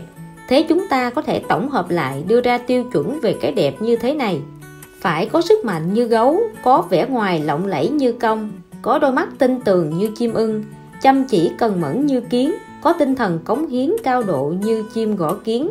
Căn cứ theo tiêu chuẩn đó mà chọn, nhất định chúng ta sẽ chọn được loài động vật đẹp nhất. Sư tử nói xong, cả bọn nhìn nhau chẳng biết nói sao. Lời bình, khi công ty tiến hành đánh giá thành tích nhân viên, vấn đề thường gặp phải nhất là vấn đề tiêu chuẩn đánh giá. Thật ra việc này cũng giống như việc chọn ra loài động vật đẹp nhất vậy. Nếu không có một tiêu chuẩn chính xác thì rất khó để đánh giá các nhân viên một cách công bằng. Vì thế, công ty muốn đề xướng điều gì, tán dương điều gì đều phải có tiêu chuẩn đánh giá rõ ràng. Nếu không thì việc đánh giá khó mà hiệu quả. Chú chó bỏ nhà ra đi. Có một gia đình lạc mất chú chó nhỏ, họ vội vàng báo cảnh sát tìm kiếm một tuần sau, có người nhặt được nên mang nó đến nộp cho cảnh sát. Đồn cảnh sát gọi điện báo cho chủ nhân của nó đến mang nó về, nhưng kỳ lạ là chú chó chẳng hề tỏ ra vui mừng. Trái lại, nó còn buồn rơi nước mắt. Thấy lạ, viên cảnh sát bèn hỏi, mi nên cảm thấy vui mừng mới đúng, sao mi lại rơi nước mắt? Chú chó trả lời, ngài cảnh sát à ngài không biết đấy thôi, là tôi đã bỏ nhà đi đấy. Viên cảnh sát sửng sốt chủ nhà ngược đãi mi sao? Chú chó buồn bã trả lời, tôi đã ở nhà đó nhiều năm rồi. Ngay từ đầu, tôi đã tận tâm, tận lực bảo vệ sự an toàn cho gia đình nhà chủ. Đương nhiên, chủ nhân cũng khen thưởng tôi, so đầu tôi và dẫn tôi đi tản bộ. Cảm giác được xem trọng, được yêu thương cùng với sự hãnh diện vì làm tốt nhiệm vụ, khiến tôi luôn tự nhắc nhở mình phải tận lực bảo vệ gia đình nhà chủ cho đến một hôm, sau đó thì sao? Viên cảnh sát hỏi dồn. Cho đến một hôm, nhà chủ lắp đặt hệ thống chống trộm. Thế là tôi bị thất nghiệp. Giờ đây, trách nhiệm trong nhà chẳng thuộc về tôi nữa. Những người trong nhà cũng chẳng cần tôi bảo vệ nữa. Suốt cả ngày, tôi chẳng có việc gì để làm. Tôi chẳng còn có ích gì cho gia đình nhà chủ nữa. Mặc dù chủ nhân đối xử với tôi vẫn như ngày xưa, nhưng tôi không chịu nổi cảm giác làm kẻ vô dụng vì vậy tôi đã bỏ nhà ra đi, sống những ngày tháng lưu lạc đó đây. Lời bình, trong thực tế ngày nay, nhiều ông chủ cho rằng mình đã trả lương hậu hĩnh cho nhân viên của mình. Thế thì họ chẳng có lý do gì để phàn nàn nữa. Kỳ thực, khích lệ nhân viên bằng tiền vẫn có sự hạn chế. Cách làm đó không thể có tác dụng dài lâu, bởi vì con người luôn khao khát thể hiện giá trị của bản thân.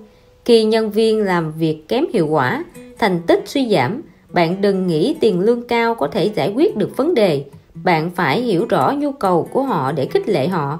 Cũng giống như chú chó trong câu chuyện trên, nó không vì miếng ăn mà từ bỏ trách nhiệm đối với sự an toàn của gia chủ và từ bỏ khao khát chứng tỏ năng lực của bản thân. Nhân viên trong công ty cũng không vì nhận được lương thưởng hậu hĩnh mà giảm đi nhu cầu chứng tỏ bản lĩnh và cảm giác thành công của bản thân họ.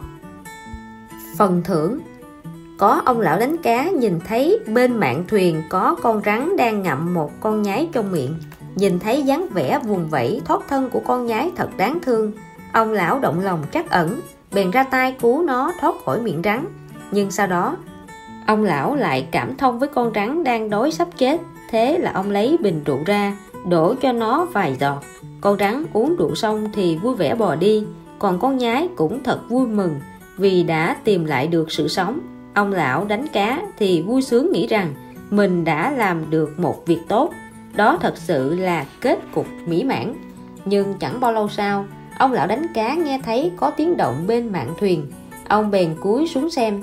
Cảnh tượng khiến ông vô cùng sửng sốt. Con rắn đã quay trở lại, trong miệng ngậm theo hai con nhái. Nó chờ đợi ông lão thưởng rượu.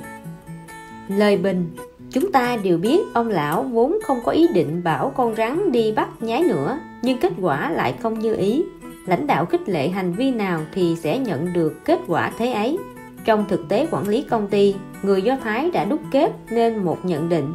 Trong một tập thể, nếu muốn hạn chế những hành vi sai lầm, bạn cần phải sửa đổi chế độ khen thưởng không hợp lý. Đối với những hành vi sai trái, bạn cần phải xử phạt nghiêm minh. Nhưng trên thực tế, có không ít trường hợp khi bạn hy vọng thay đổi hành vi của mọi người thì bạn lại gieo thêm cho mọi người niềm tin và mong muốn tiếp tục thực hiện hành vi ấy. Để tránh gây ra hiểu lầm không đáng có, chi bằng bạn hãy khen ngợi một cách rõ ràng và chính xác những hành vi đúng đắn. Như thế, việc khen ngợi của bạn sẽ mang lại hiệu quả tích cực hơn. Tự do và thức ăn ngon. Có một con sói thật đáng thương, nó đói đến nỗi chỉ còn da bọc xương. Một hôm sói ta gặp được một chú chó chẳng may đi lạc con chó trông thật béo tốt với bộ lông ống mượt. Sói ta muốn nhảy bổ ra chộp ngay con chó. Xé nó thành nhiều mảnh và đánh chén cho thỏ cơn đói nhưng nếu làm thế, tất nhiên phải dùng sức mà đấu. Con chó đang trong tình trạng sung mãn thế kia, nhất định sẽ chống cự quyết liệt. Thế là sói ta bèn đến gần ôm tồn trò chuyện, khen chú chó có tướng mạo phi phàm, đồng thời bày tỏ sự ngưỡng mộ vô ngần với chú chó chó mới bảo sói. Này ông sói, nếu ông muốn được to khỏe như tôi thì cũng đâu khó gì. Quyền quyết định thuộc về ông, hãy bỏ rừng rậm đi. Cuộc sống của ông sẽ tốt đẹp hơn. Hãy nhìn những đồng loại của ông kìa. Họ sống trong rừng sâu như những con quỷ đói, vất vưởng như những kẻ ăn xin. Tương lai chỉ có chết đói mà thôi. Bởi vì sao? Bởi vì các ông không có sự đảm bảo nào cả không có những bữa ăn ngon miễn phí. Tất cả phải dùng sức lực mà tranh đoạt chỉ cần ông đi theo tôi, cuộc đời ông sẽ tốt hơn. Thế tôi phải làm sao? Sói hỏi. Chó nói, ông chẳng cần làm gì cả. Ông chỉ cần đuổi những kẻ đến làm phiền, cung kính với nhà chủ, khiến họ yêu quý ông là đủ. Rồi ông sẽ được hưởng đủ mọi món ngon như đầu gà, xương bồ câu chẳng hạn. Ngoài ra, ông còn được chủ vỗ về, ôm ấp nữa. Sói ta nghe kể thì ham muốn cực độ, tưởng tượng đến cuộc sống hạnh phúc như thế mà cảm động rơi nước mắt. Thế là sói quyết định theo chó về nhà. Trên đường về nhà sói thấy lông cổ của chó đã bị rụng sạch. Lấy làm lạ, nó bèn hỏi, việc này là sao? Không có gì cả, không có gì là sao? Chuyện nhỏ ấy mà, chẳng có gì đáng nói thế rốt cuộc là chuyện gì? Ông có nhìn thấy chiếc vòng cổ của tôi không? Đó chính là nguyên nhân lông cổ tôi không còn. Tại sao phải buộc vòng vào cổ? Anh không được tự do đi lại sao? Sói hỏi. Đó chẳng phải là vấn đề gì to tát. Chó tỏ vẻ không quan tâm. Vấn đề lớn đấy chứ. Những bữa ăn ngon của anh tôi quả thật rất hiếm khi có được. Nhưng nếu dùng sự tự do để đánh đổi thì tôi không màng đâu sói nói xong liền co giò bỏ chạy mất tâm. Lời bình, con sói dù đói nhưng vẫn không sẵn lòng đánh đổi tự do để lấy những bữa ăn ngon. Điều đó ngụ ý rằng mọi sinh vật trên đời đều khao khát tự do. Đối với người quản lý, cho nhân viên của mình không gian hoạt động và quyền lợi hợp lý là điều vô cùng cần thiết. Tôn trọng quyền lợi cá nhân, điều động đúng người đúng việc, khích lệ lòng nhiệt tình và cảm giác trách nhiệm là những biện pháp quản lý được hoan nghênh chào đón. Có những người quản lý tự cho rằng mình có năng lực hơn người khác nên đối với nhân viên, họ luôn yêu cầu độc đón, không cho nhân viên tự do và quyền đóng góp ý kiến. Cách quản lý độc đón như thế sẽ làm mất lòng tin nơi nhân viên, đồng thời là mất đi những cơ hội phát triển công ty. Động viên tinh thần vì di chuyển chậm chạp nên rùa thường xuyên bị những con thú khác cười nhạo, đặc biệt là thỏ. Quán quân của những lần thi chạy đua.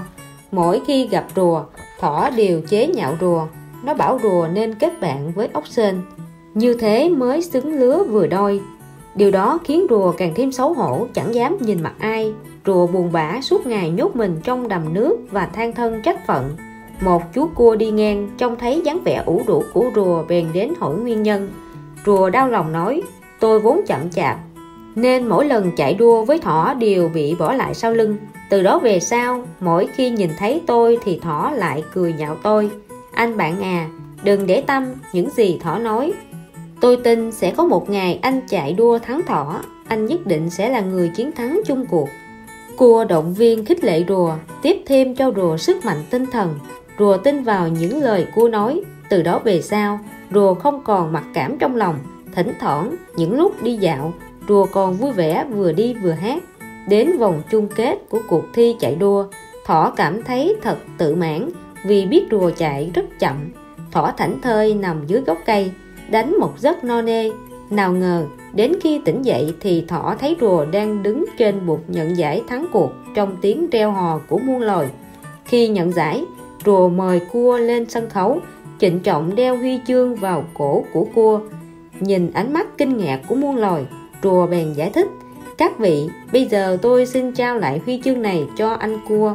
Vì nếu không có anh ấy động viên, khích lệ thì tôi không bao giờ có được chiến thắng hôm nay. Nhân đây, trước mặt mọi người, tôi xin bày tỏ lòng cảm ơn sâu sắc đến anh cua. Nói xong, rùa chắp tay cúi thấp người xá cua một cái. Lời bình nhiều lúc, sự khích lệ tinh thần nhân viên còn quan trọng hơn cả phần thưởng vật chất, đặc biệt là đối với những nhân viên không có đủ tự tin. Là nhà quản lý, bạn đừng hà tiện lời khen và động viên đối với nhân viên của mình. Hãy khẳng định giá trị của họ, hãy thắp lên ngọn lửa hy vọng trong tim họ. Phần 2. Hài hước trong tiếp thị. Người Do Thái là cao thủ của những cao thủ trong lĩnh vực bán hàng. Họ cho rằng kinh doanh là để kiếm tiền để kiếm được tiền thì phải làm tốt khâu tiếp thị. Nếu không thì tất cả cũng chỉ là lâu đài xây trên cát mà thôi. Vấn đề của tiếp thị chính là vấn đề bán hàng. Làm thế nào bán được hàng? Làm thế nào bán nhanh hết hàng? Làm thế nào bán được nhiều hàng? Làm thế nào bán được nhiều hàng hơn nữa trong điều kiện cạnh tranh khốc liệt? Đừng nói amen, hãy nói coca cola có một thương gia đến gặp giáo hoàng đề nghị ngài đổi một câu nói duy nhất thôi, và ông ta sẽ tặng cho ngài 100.000 USD giáo hoàng lắc đầu không trả lời. Một triệu USD được không? Vị thương gia khẩn thiết cầu xin. Giáo hoàng vẫn lắc đầu. Thế thì 10 triệu USD vậy? Vị thương gia đưa ra con số xong, vô cùng kỳ vọng giáo hoàng sẽ đồng ý. Nhưng giáo hoàng khoát tay ra hiệu từ chối. Vị hồng y đứng hầu kế bên không hiểu tại sao bèn hỏi 10 triệu USD có thể làm được rất nhiều việc. Ông ta chỉ muốn người đổi một câu thôi sao người lại từ chối? Giáo hoàng cười nhạt. Ông ta muốn các tín đồ sau khi cầu nguyện xong không nói amen mà nói coca cola câu chuyện này nhanh chóng lan truyền rộng rãi khắp nơi. Thương hiệu Coca-Cola càng nổi như cồn. Lời bình, câu chuyện cười có chút khoa trương này cho chúng ta thấy một điều rằng sự sáng tạo tuyệt vời nhất trong tiếp thị đôi khi nằm trong những điều rất nhỏ nhoi. Chỉ cần học được cách xem xét vấn đề thật linh hoạt thì chúng ta sẽ gặt hái được thành công ngoài dự tính. Học giả giác hơi có một vị học giả không những có kiến thức nguyên bác mà còn là một tay chơi đàn rất cừ một lần nọ, ông mắc bệnh nặng. Sau khi bệnh tình thuyên giảm, bác sĩ đề nghị ông tìm một nơi có không khí trong lành, khí hậu ấm áp để dưỡng bệnh. Hai vợ chồng ông nghe theo lời khuyên của bác sĩ, dọn đến sống ở một thị trấn nhỏ vùng núi. Dân cư ở đó đa phần là dân miền núi có trình độ văn hóa thấp. Khi họ vừa dọn đến ở, có người dân địa phương đến chào hỏi. Ông làm nghề gì thế? Đấm bóp rác hơi, vị học giả trả lời. Sau khi người khách ra về, bà vợ không nhịn được hỏi chồng Tôi thật không hiểu nổi Ông có học vấn cao, thế sao lại bảo mình làm nghề đấm bóp rác hơi? Điều đó mang lại cho ông lợi lộc gì? Vị học giả trả lời Hẳn bà cũng biết, dân ở đây đa phần trình độ văn hóa thấp, không hiểu giá trị của tri thức. Nếu tôi nói mình là học giả, thì có khi họ không những không kính trọng mà còn bài xích nhưng người làm nghề đấm bóp rác hơi thì lại vô cùng quan trọng đối với họ tôi dám cá với bà họ sẽ vô cùng kính trọng vợ chồng mình cho xem vị học giả vừa dứt lời đã thấy vị khách ban nãy dẫn theo một nhóm người đến chào hỏi. Lời bình, đối với doanh nhân do thái, khi mở rộng kinh doanh cần phải đánh giá tình hình thực tế để lượng sức mà làm. Như vậy mới thành công. Chủng loại sản phẩm, phương thức quảng cáo, hoạch định giá cả có thể phù hợp với vùng này. Nhưng khi bê nguyên khuôn mẫu đó sang vùng khác, thì không chắc sẽ thành công. Mẫu quảng cáo tuyệt vời. Mullah Nasiruddin là một phú ông người Do Thái. Ông có một ngôi nhà tuyệt đẹp, nhưng sống mãi ở ngôi nhà đó cũng cảm thấy nhàm chán. Thế là ông gọi người môi giới bất động sản đến, tôi muốn bán ngôi nhà này, ở mãi tôi cũng chán rồi, giờ trong nó như địa ngục vậy. Sáng hôm sau, người môi giới địa ốc đăng một mẫu quảng cáo bán nhà trên báo. Mula Nasilutin vừa xem báo vừa ngẫm nghĩ, rồi ông gọi điện cho người môi giới, này, tôi không muốn bán nhà nữa căn nhà trong mẫu quảng cáo chính là căn nhà cả đời tôi nằm mơ cũng muốn có nó. Lời bình, bất kỳ một sản phẩm nào cũng có chỗ độc đáo của nó. Hãy tìm ra điểm độc đáo đó và dùng sức mạnh của quảng cáo để tăng thêm sức hấp dẫn của nó thì mới mong bán đắt hàng. Trong cuộc sống cũng thế, nhìn cái gì lâu ngày cũng sinh ra cảm giác chán. Chi bằng bạn hãy đổi sang góc độ khác hoặc đứng ở vị trí của người khác để nhìn và suy nghĩ có khi bạn lại tìm được điều mới mẻ, đáng giá của nó. Bu thiếp nạc danh. 14 tháng 2 là ngày lễ tình nhân của phương Tây. Mới sáng sớm, Eric đã đứng trước quầy gửi bưu thiếp ở bưu điện.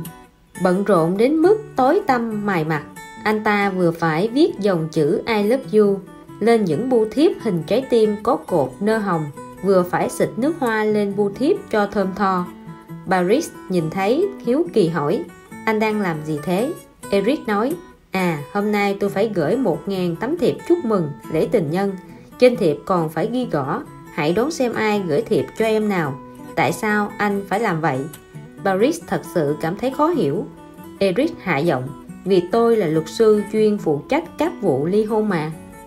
Lời bình, trong giới doanh nhân do thái, có không ít người cho rằng kinh doanh chỉ cần đừng phạm pháp là được kinh doanh không chịu sự quản chế của các quy tắc đạo đức. Ngoài việc vi phạm pháp luật thì bạn có thể làm bất cứ cách gì để được giàu có. Hãy nhìn vấn đề ở khía cạnh khác. Có một họa sĩ trẻ chưa có tiếng tăm tranh của anh ta vẽ bán hoài chẳng ai mua. Một dịp tình cờ có người giới thiệu anh gặp một vị thương gia do thái. Vị thương gia do thái nhìn thấy anh chàng họa sĩ mặc ủ mài trao bèn hỏi anh ta gặp chuyện gì? Anh chàng họa sĩ buồn bã kể, tại sao tôi vẽ bức tranh chưa đến một ngày đã xong mà bán tranh thì mất cả năm vẫn chưa bán được? Vị thương gia trầm ngâm suy nghĩ rồi nói, hay là anh thử làm ngược lại xem sao? Làm ngược lại là thế nào? Anh hãy dành một năm để vẽ bức tranh. Có khi chưa hết một ngày anh đã bán được. Một năm mới vẽ xong một bức tranh, sao lại mất nhiều thời gian đến thế? Anh chàng họa sĩ kinh ngạc kêu lên. Vị thương gia nghiêm túc nói, đúng vậy, sáng tác nghệ thuật là một công việc lao động tỉ mỉ và khó nhọc, không thể tùy tiện. Hãy thử đi chàng trai trẻ ạ. À. anh chàng họa sĩ trẻ tiếp nhận lời khuyên chân thành của vị thương gia do thái. Trở về luyện tập kỹ thuật, suy nghĩ bố cục chặt chẽ, thu thập tài liệu đầy đủ. Anh ta mất gần cả năm để hoàn thành một bức tranh và quả thật, bức tranh đó chưa hết một ngày trưng bày đã có người mua. Lời bình, khi công sức bỏ ra không nhận được sự đền đáp như ý thì chúng ta đừng ngại nghe theo lời khuyên của vị thương nhân do thái. Hãy làm ngược lại. Ngỗng đẻ trứng không biết kêu to. Quảng cáo có uy lực rất lớn. Làm thế nào chứng minh? Khi gà đẻ trứng, nó kêu thật to, còn ngỗng đẻ trứng thì im lìm. Thế thì sao nào? Bởi vậy, người ta đi mua trứng gà, chẳng ai mua trứng ngỗng lời bình, đối với một công ty, nguồn năng lượng để công ty vận hành bình thường chính là bán được sản phẩm, thu được lợi nhuận. Trong thời đại thông tin liên lạc thông suốt như ngày nay, nếu nói chất lượng của sản phẩm là sinh mệnh của công ty, thì danh tiếng của sản phẩm chính là dòng máu để duy trì sinh mệnh đó. Đồ chơi và giày da. Có một cửa hiệu chuyên bán giày da chất lượng giày rất tốt. Những gia đình trong thành phố hầu như đều mua giày từ cửa hiệu này. Ông chủ cửa hiệu giày cũng hy vọng ông chủ của một công ty sản xuất đồ chơi người do thái tên là Pierre trở thành khách hàng của mình. Thế nên, ông chủ hiệu giày gửi tặng cho ông Pierre một đôi giày kèm theo một phong thư. Mọi người rất thích giày da của cửa hiệu chúng tôi. Chúng tôi thật sự hy vọng ngài cũng có thể trở thành khách hàng của bổn hiệu mong ngài có thể gửi trả cho chúng tôi 50 USD cho đôi giày thủ công tinh xảo này. Sáng sớm hôm sau, ông chủ tiệm giày nhận được một gói bưu phẩm. Bên trong có một con búp bê. Trên tay búp bê có cầm một lá thư. Mọi người rất thích đồ chơi của hãng chúng tôi. Tôi cũng rất hy vọng ông trở thành khách hàng và mua con búp bê xinh đẹp loại mới nhất của hãng chúng tôi. Bây giờ, chúng tôi gửi nó cho ông. Giá của nó là 51 USD sau khi khấu từ tiền đôi giày, ông chỉ cần gửi trả cho tôi một USD là đủ. Lời bình, thương trường cũng giống như chiến trường không khói. Người thắng cuộc là người giỏi vận dụng tri thức và các kỹ năng kinh doanh. Cách làm của ông Prier trong câu chuyện trên thật cao tay ông không khiến mình thiệt thòi, nhưng cũng không khiến người chịu lỗ. Vị trí, một hôm, John cùng bạn đi đến nhà hàng của một người Do Thái để dùng cơm thức ăn được dọn lên. Vừa nhìn thấy John đã lập tức nổi giận gọi nhân viên phục vụ đến. Này anh, thế này là thế nào? Hôm qua tôi gọi món giống như hôm nay, nhưng sao thức ăn hôm qua nhiều hơn hôm nay gấp bội? Vâng thưa ông. Nhân viên phục vụ khách sáo trả lời. Xin hỏi hôm qua ông ngồi ở chỗ nào? Ngồi bên cạnh cửa sổ sát mé đường. Thế là đúng rồi, thưa ông nhà hàng chúng tôi luôn dọn nhiều đồ ăn hơn cho những người ngồi ở cạnh cửa sổ. Đó chính là cách quảng cáo rất tốt. Lời bình, ông chủ do thái này quả thật biết cách quảng cáo. Chiến lược quảng cáo là dùng chi phí nhỏ để đạt được hiệu quả tiếp thị lớn. Cũng như người khách ngồi bên cạnh cửa sổ sát mé đường, có thể ăn nhiều đồ ăn hơn. Bởi vì người đi đường có thể nhìn thấy được, còn người khách ngồi bên trong thì không được may mắn như thế tự mình đấu giá. Ở Israel, Mai mở một tiệm chuyên bán chim két trên một con đường lớn tấp nập người qua lại. Một hôm, có một vị khách đặc biệt rất thích chim két đến tiệm của Mai. Lúc đó, Mai đang đấu giá một con két. Thấy con két rất đẹp, vị khách này quyết định mua ngay. Ông ta ra giá, tôi đồng ý trả 10 USD cho con két này vừa dứt lời thì có tiếng ra giá, tôi trả 20 USD vị khách nọ không muốn để con két rơi vào tay người khác nên ông ta trả 30 USD nhưng lại có tiếng ra giá cao hơn. Cứ thế, giá được đẩy đến khi vị khách đồng ý trả 200 USD thì mới mua được con két. Mua được con két, vị khách cảm thấy rất vui, nhưng đột nhiên ông ta nghĩ lại mình mất quá nhiều tiền để mua con két này. Nếu nó không biết nói thì mình lỗ to rồi. Thế nên ông ta mang lòng két đến gặp Mai. Ông chủ, con két này có biết nói không? Tiếp đó, ông ta nghe con két la lên. Sao lại không biết nói? Thế khi nãy ông tưởng ai đấu giá với mình? Lời bình, nếu không có người tranh giành thì món hàng dù có tốt cũng chẳng khiến người ta muốn mua. Tạo sự cạnh tranh để tự nâng giá sản phẩm của mình việc đó cũng giống như việc mai khổ công dạy con két đấu giá với người mua vậy. Hiệu mai tốt nhất. Trên một con đường ở thành phố New York có ba cửa hiệu mai có tay nghề ngang ngửa nhau. Nhưng vì ba cửa hiệu ở gần nhau nên họ cạnh tranh nhau rất kịch liệt. Họ nghĩ ra nhiều chiêu trò để thu hút khách hàng đến cửa hiệu của mình. Cửa hiệu thứ nhất treo một tấm biển. Hiệu mai tốt nhất New York hiệu mai thứ hai nhìn thấy tấm biển đó vội vàng viết một tấm biển treo trước cửa hiệu mình. Hiệu mai tốt nhất nước Mỹ. Hiệu mai thứ ba là của một người Do Thái. Ông ta đi xa chưa về. Vợ ông ta nhìn thấy hai đối thủ cạnh tranh liên tiếp treo những tấm biển quảng cáo khoa trương để giành lấy khách hàng thì trong lòng rất lo lắng. Ăn không ngon, ngủ không yên.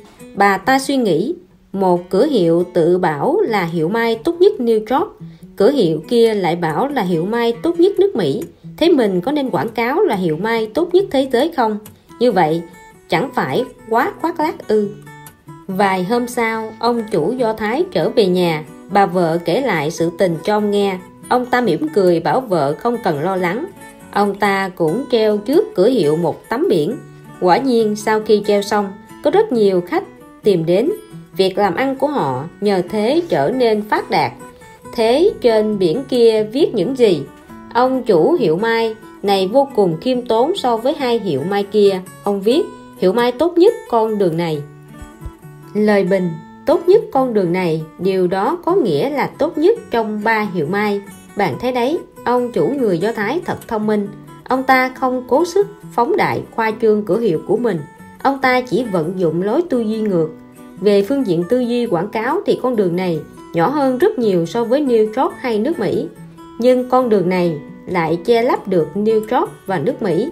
Người Do Thái cho rằng khi đối thủ cạnh tranh vượt trội hơn bạn, thì bạn đừng vội lo lắng mà hãy nghiên cứu xem ưu thế của họ là gì. Chỉ cần bạn có thể tìm được đáp án và nghĩ được cách đứng trên vai họ, thì bạn là kẻ thắng cuộc. Sức mạnh của mẫu giấy sau giấc ngủ ngon lành, con sư tử tỉnh dậy, bỗng nó nổi giận đùng đùng vương vai nhìn quanh. Trống lên những tràng dài thể hiện sự uy nghiêm của nó với rừng xanh. Có con sói trông thấy bèn nói đùa. Trên đuôi của ngài có dán một mẫu giấy. Trên đó có viết hai chữ con lừa. Bên cạnh còn ghi rõ ngày tháng, số hiệu, ký tên, đóng dấu tròn nữa kìa. Giận dữ, con sư tử định xé bỏ mẫu giấy, nhưng nó chợt nghĩ mảnh giấy này nhất định có lai lịch. Nếu tự ý xé bỏ, có khi mình phải gánh trách nhiệm. Nó nhất định phải loại bỏ mẫu giấy kia một cách hợp pháp.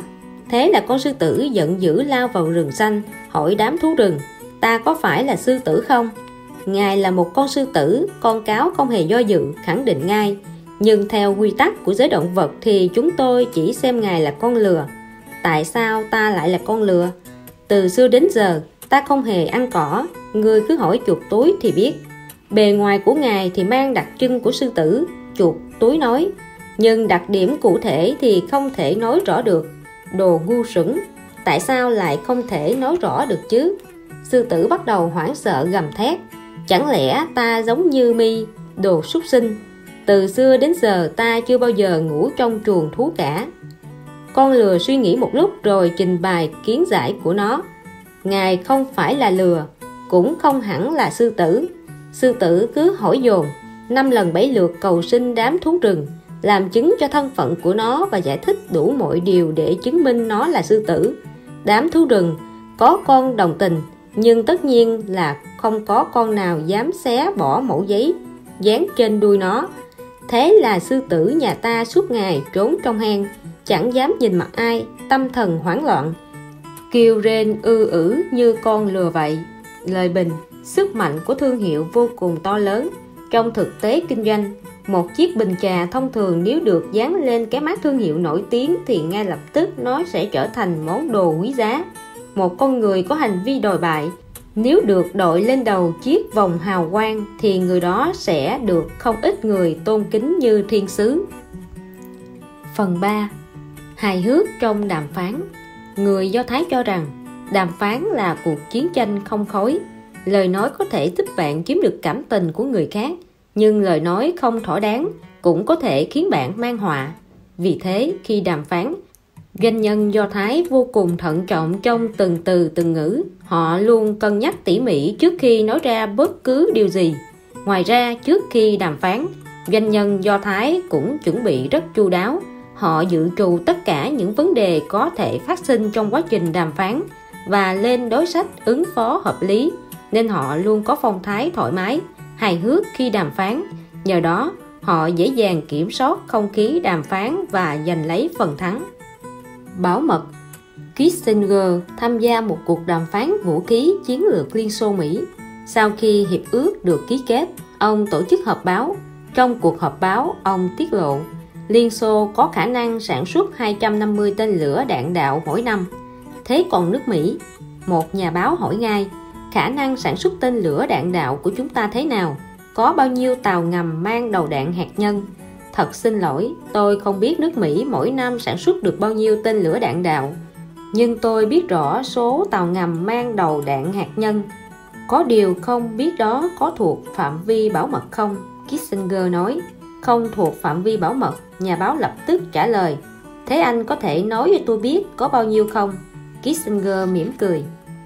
Lời bình, nói chuyện là cả một nghệ thuật tao nhã, nói hay có thể khiến người bội phục dù cho họ không đạt được mục đích thông thường đối với một vấn đề không muốn trả lời thẳng thắn thì đá quả bóng về phía đối phương chính là cách ứng phó thích hợp không tôi giống một chú ông có một chàng trai bị cuốn hút bởi cô gái tuyệt đẹp đi trên đường.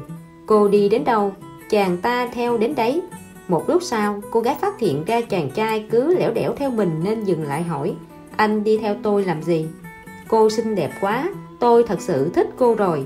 Chàng trai bối rối trả lời, tôi có gì để anh thích chứ?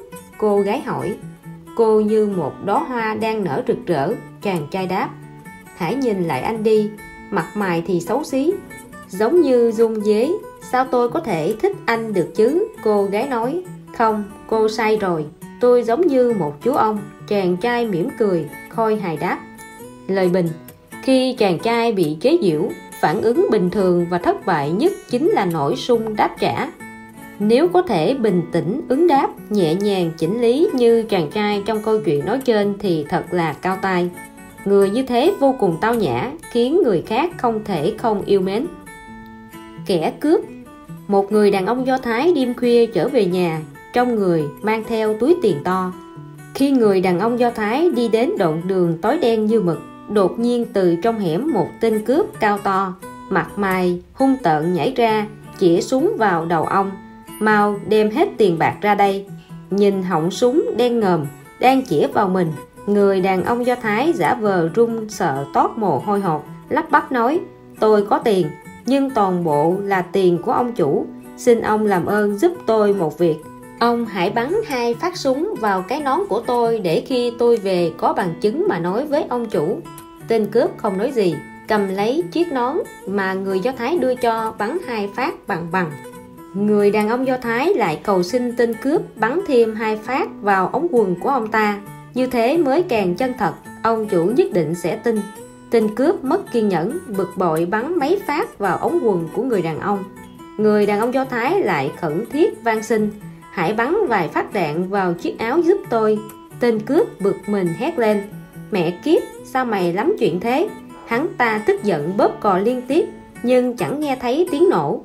Người đàn ông do thái trông thấy biết súng của hắn đã hết đạn, bèn co giò phóng như bay lời bình, đối mặt với tên cướp có súng, người đàn ông do thái hiểu rằng phản kháng hay bỏ chạy đều không được. Trong cuộc sống, đôi lúc chúng ta cũng gặp phải nguy hiểm thế này hay thế khác. Chỉ cần có thể giữ được bình tĩnh, kiểm soát tình hình, dùng cơ trí ứng biến, thì chúng ta có khả năng chuyển nguy thành an. Biện hộ.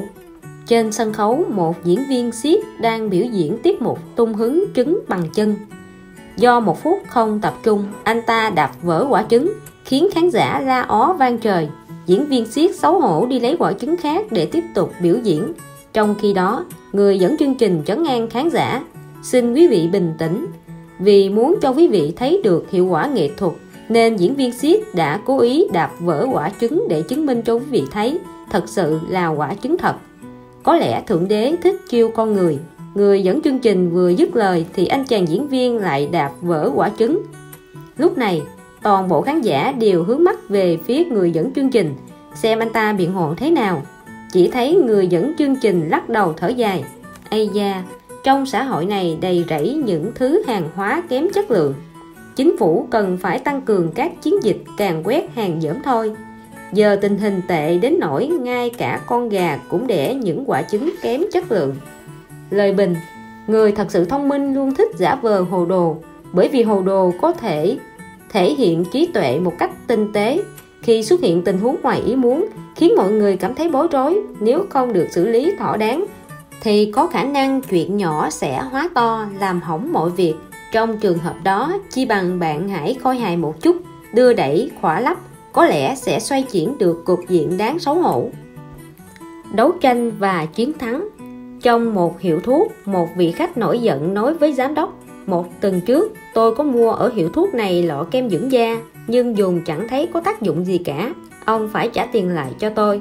Tại sao không có tác dụng?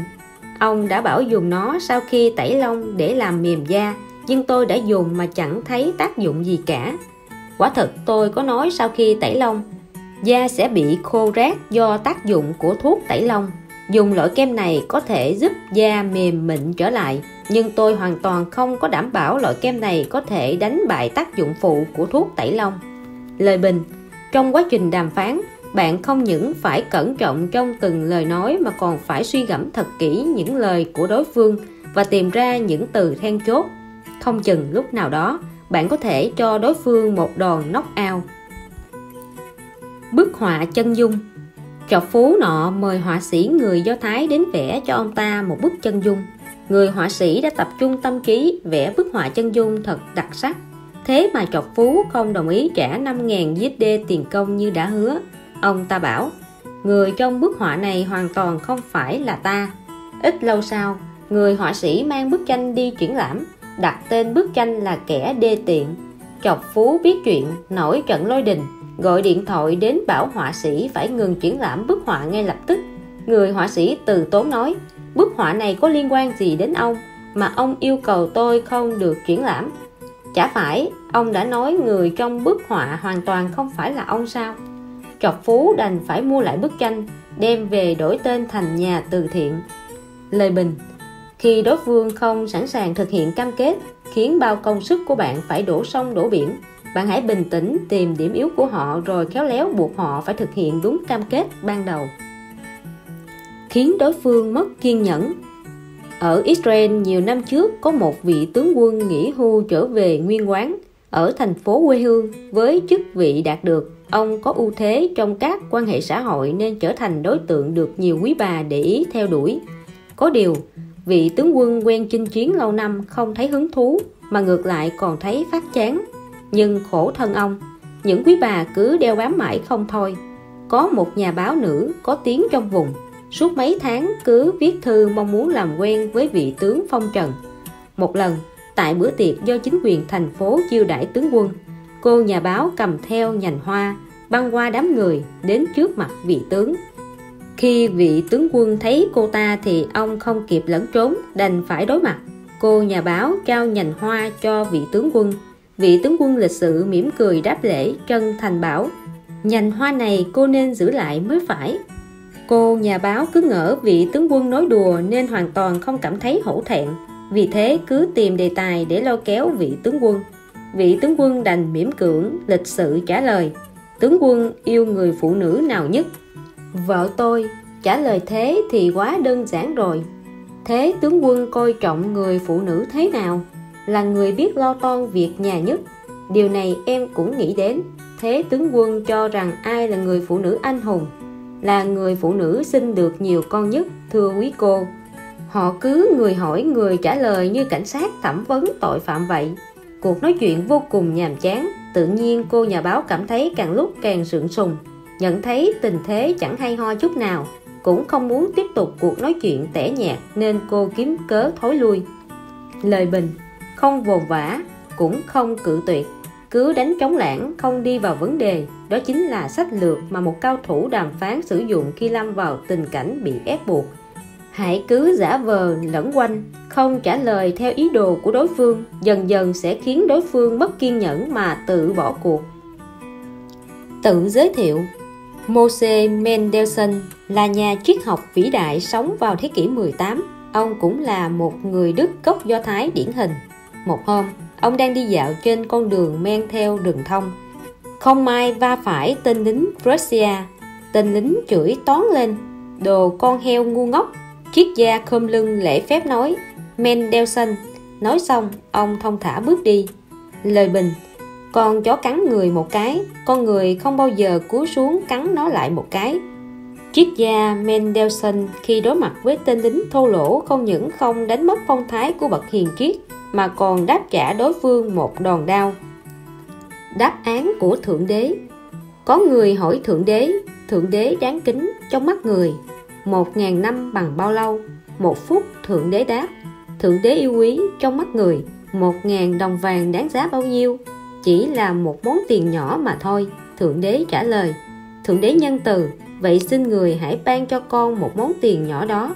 Được, con trai đáng thương của ta, một phút sau ta sẽ ban cho con món tiền đó.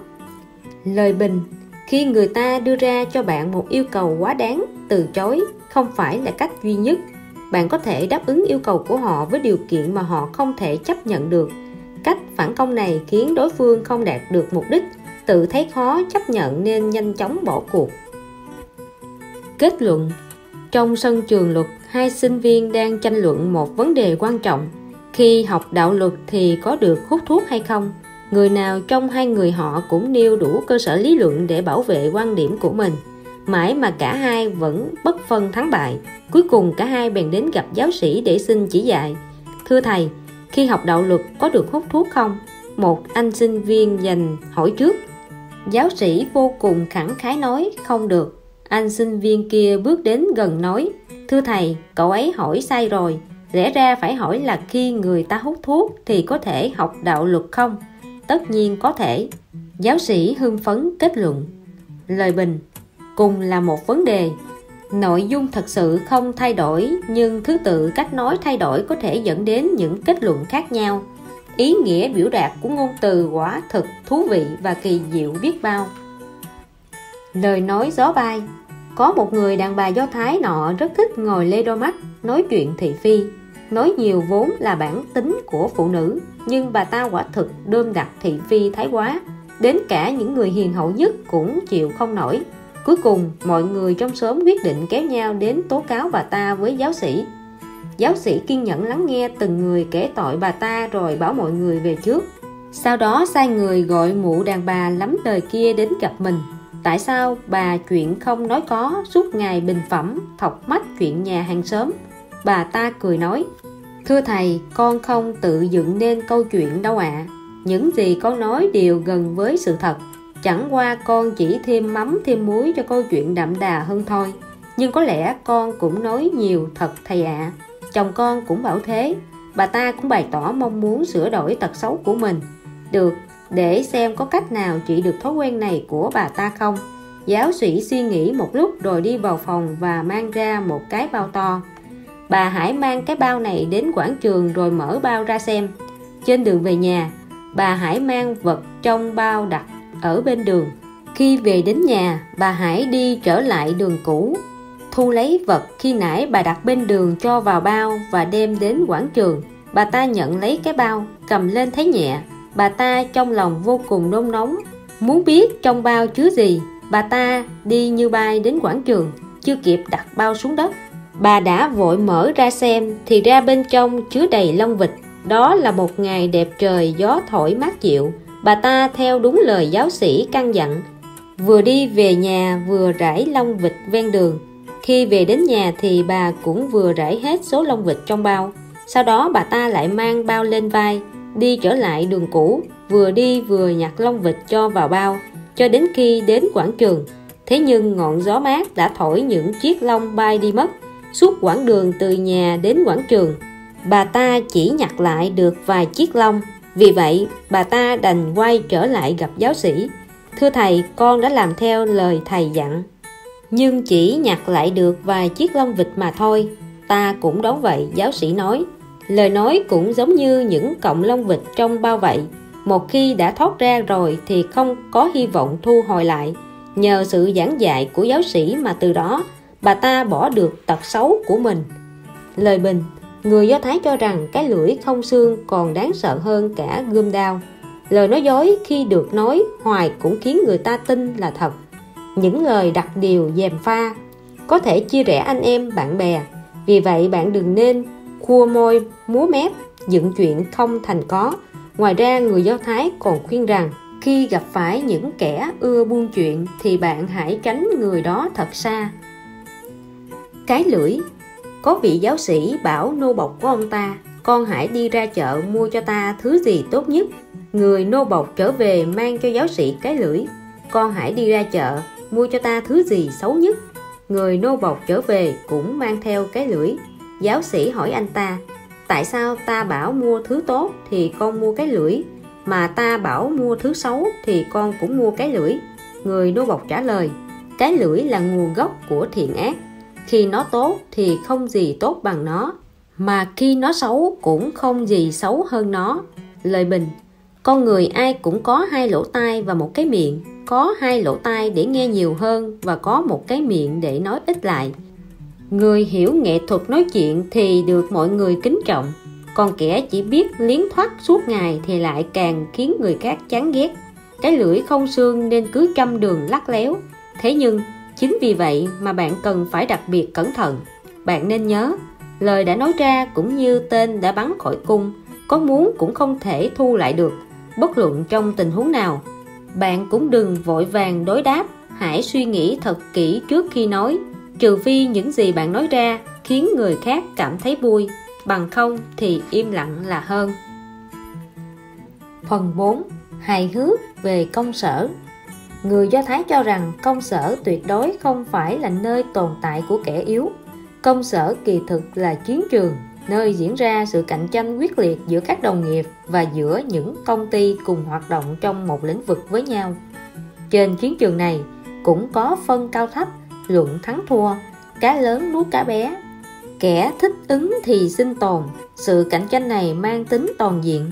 Người không có chí tiến thủ, không giỏi giao tiếp, đạo đức thấp kém, quan điểm lạc hậu sẽ bị lội trước tiên. Sự khác biệt, hai chàng trai trẻ cùng độ tuổi, cùng làm thuê cho một cửa tiệm, lương cũng ngang nhau. Sau một thời gian làm việc, chàng trai tên Arnold thăng tiến vù vù còn anh chàng Bruno thì vẫn dậm chân tại chỗ.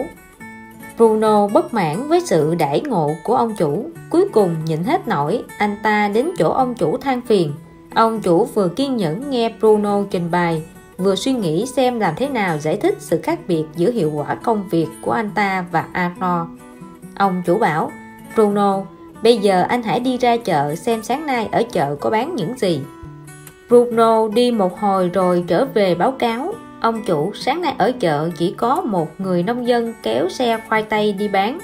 Có bao nhiêu? Ông chủ hỏi.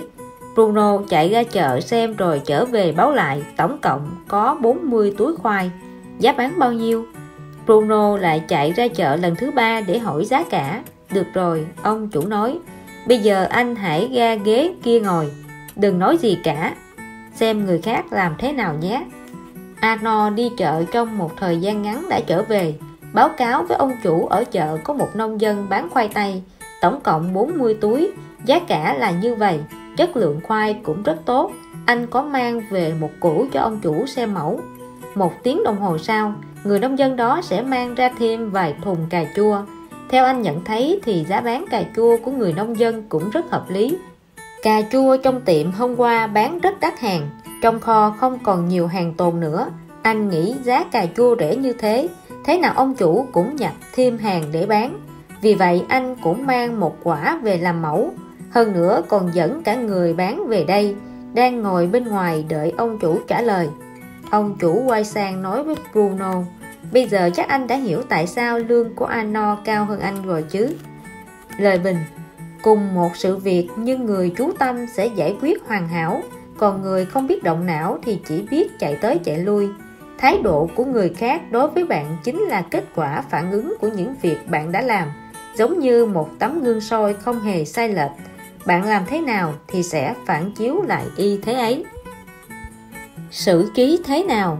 Một anh chàng do thái đến một cửa hàng bán đồ mỹ nghệ sinh việt ông chủ hỏi, anh có kinh nghiệm không? Vâng có nếu chúng tôi không cẩn thận làm vỡ lọ hoa quý thì anh làm thế nào Tôi sẽ dán nó lại và đợi một vị khách giàu có đến tiệm. Khi đó tôi sẽ đặt nó ở nơi dễ trông thấy, rồi vẽ nên một câu chuyện cho nó. Rất tốt, anh được tuyển, ông chủ hồ hởi nói.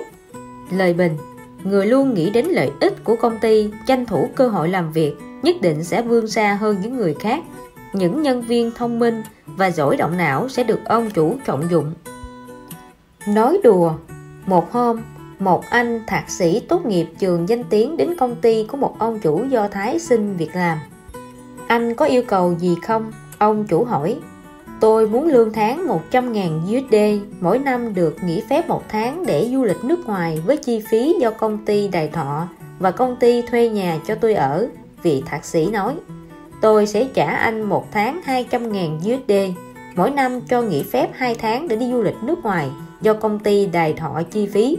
Còn nữa, công ty sẽ tặng anh một căn hộ, ông chủ nói. Ông đang nói đùa với tôi phải không? Vị thạc sĩ kinh ngạc hỏi. Thế chẳng phải anh cũng đang đùa với tôi đó sao? Ông chủ trả lời. Lời bình, khi tìm việc bạn nên thực tế một chút, tùy theo năng lực mà bạn yêu cầu mức đãi ngộ phù hợp. Nhiều khi là một nhân viên, bạn không nên đòi hỏi công ty có thể trả cho bạn bao nhiêu lương thưởng, mà nên nghĩ rốt cuộc bạn có thể mang lại bao nhiêu giá trị cho công ty? Tôi muốn tuyển anh. Ông chủ Jack gọi điện thoại đến đồn cảnh sát. Có một người mạo nhận là nhân viên bán hàng của công ty tôi, trục lợi hơn 200.000 USD trong thị trấn này. Nhiều gấp đôi số tiền mà nhân viên chính thức của một công ty kiếm được từ khách hàng. Các ông nhất định phải bắt cho bằng được anh ta. Chúng tôi sẽ bắt hắn tống giam vào tù tống vào tù làm chi, tôi muốn tuyển dụng anh ta.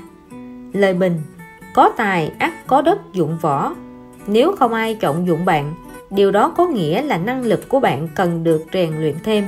Một công ty có thể phát triển hùng mạnh được hay không, điều đó tùy thuộc vào việc công ty có tuyển dụng được những nhân tài xuất chúng hay không.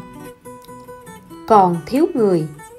Một anh chàng do thái đến một công ty xin việc làm, giám đốc nói xin lỗi, công ty chúng tôi đã nhận đủ hồ sơ ứng tuyển rồi. Số người muốn đến công ty chúng tôi làm việc nhiều vô số kể. Tôi đăng ký không hết tên của họ nữa. Anh chàng do thái mừng rỡ nói, thật tốt quá. Ông bận tối mắt tối mũi như vậy, chứng tỏ công ty đang cần người làm việc. Hãy tuyển tôi làm nhân viên văn thư đi. Lời bình, khi tìm việc, bạn đừng nghe người ta từ chối bảo không cần tuyển người mà chủ động bỏ cuộc công ty nào cũng hoan nghênh nhân tài. Tuyệt đối không vì đã nhận đủ hồ sơ ứng tuyển mà đóng cánh cửa tuyển dụng lại. Điều cốt yếu là bạn có tài hay không và bạn có thể thi chuyển tài năng trong những hoàn cảnh thích hợp hay không. Thời gian làm việc. Siegel ngồi chuyến tàu lửa đi đến thành phố Jerusalem, đã trở về nhà sau một ngày làm việc mệt lử cả người một chàng trai trẻ tuấn tú ngồi bên cạnh nhờ ông ta xem giờ giúp nhưng ông ta không thèm để ý. Chàng trai nhẹ nhàng hỏi lại. Ông ta cũng không thèm nói. Lần thứ ba, chàng trai vỗ tay ông ta nhờ xem giúp mấy giờ. Lúc này ông ta mới quay sang nhìn chàng trai. Sao lần đầu tôi hỏi ông không trả lời, chàng trai thắc mắc hỏi, tại sao à? Để tôi nói cho anh biết nhé.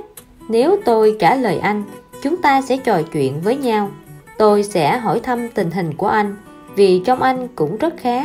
Còn tôi thì có đứa con gái đang độ tuổi cặp kê. Tôi sẽ mời anh đến nhà dùng cơm. Tiếp theo đó thì sao? Anh nhận lời đến nhà dùng cơm. Vợ tôi sẽ thích anh. Con gái lớn của tôi cũng yêu anh. Con gái nhỏ cũng tán thành hôn nhân của hai người. Thế là anh trở thành con rể của tôi. Mà tôi thì không thích cậu con rể, ngay cả đồng hồ đeo tay cũng không có lý do đơn giản như thế đấy. Lời bình, dân tộc do thái là một dân tộc cực kỳ xem trọng thời gian.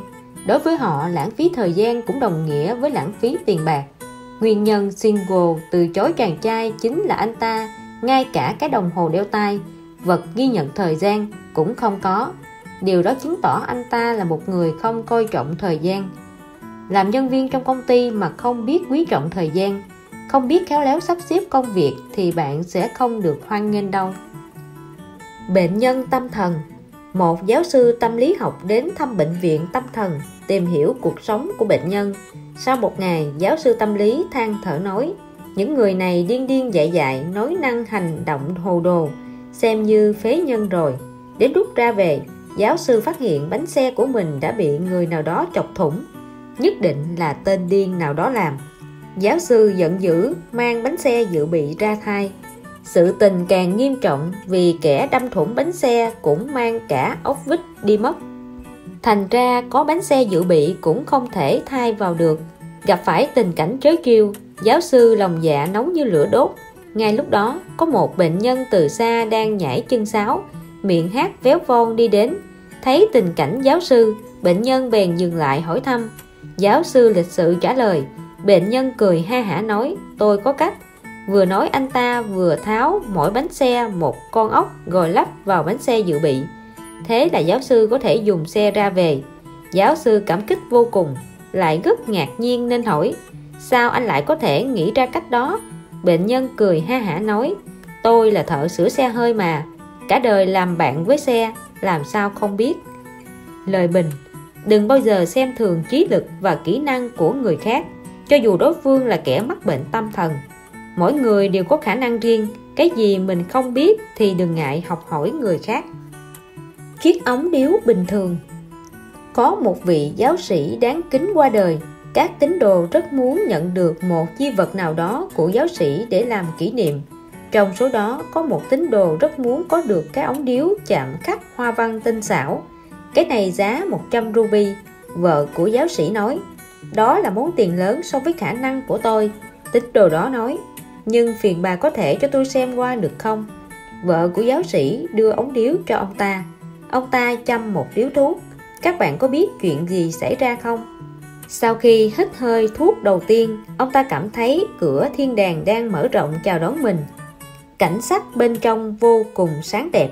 Tín đồ đó hết sức vui mừng, sẵn lòng chi trả 100 ruby để mua ống điếu rồi chạy vội về nhà. Sau khi về đến nhà, tín đồ đó lại châm một điếu thuốc, trích một hơi thật sâu. Các bạn có biết chuyện gì xảy ra không? Chẳng có gì cả. Sao lại chẳng có gì cả?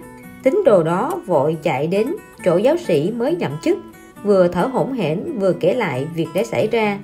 Con trai của ta, vị giáo sĩ mới nhậm chức mỉm cười nói, sự việc rất đơn giản khi chiếc ống điếu còn thuộc quyền sở hữu của giáo sĩ, những gì con nhìn thấy lúc hút thuốc chính là những gì ngài ấy đã nhìn thấy. Nhưng một khi nó trở thành vật thuộc sở hữu của con rồi, thì nó chỉ là chiếc ống điếu bình thường và con chỉ có thể nhìn thấy những điều hàng ngày trong cuộc sống của con mà thôi.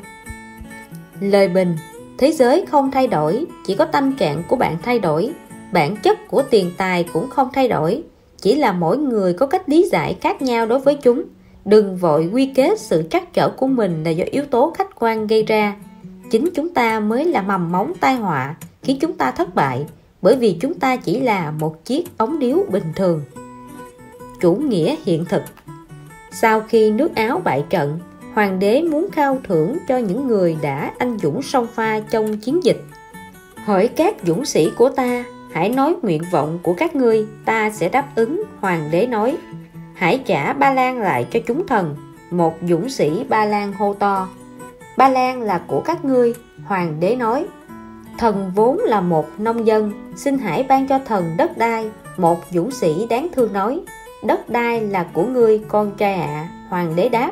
Thần muốn một xưởng bia, dũng sĩ người đức nói. Cho hắn một xưởng bia, hoàng đế hạ lệnh đến lượt một binh sĩ do thái. Nào chàng trai trẻ, ngươi muốn gì? Hoàng đế mỉm cười khích lệ. Thưa bệ hạ, nếu có thể được, xin người ban cho thần một con cá mồi. Anh chàng do thái rụt rè lắp bắp. Ây da, hoàng đế kêu lên, nhún vai bảo, cho hắn một con cá mồi. Sau khi hoàng đế đi khỏi, các dũng sĩ vây quanh anh chàng do thái. Anh thật ngốc nghếch. Bọn họ mắng anh ta, hãy nghĩ xem khi một người muốn gì được đó thì anh lại chỉ muốn một con cá. Thế chẳng phải anh đã phụ tấm lòng của hoàng đế rồi ư?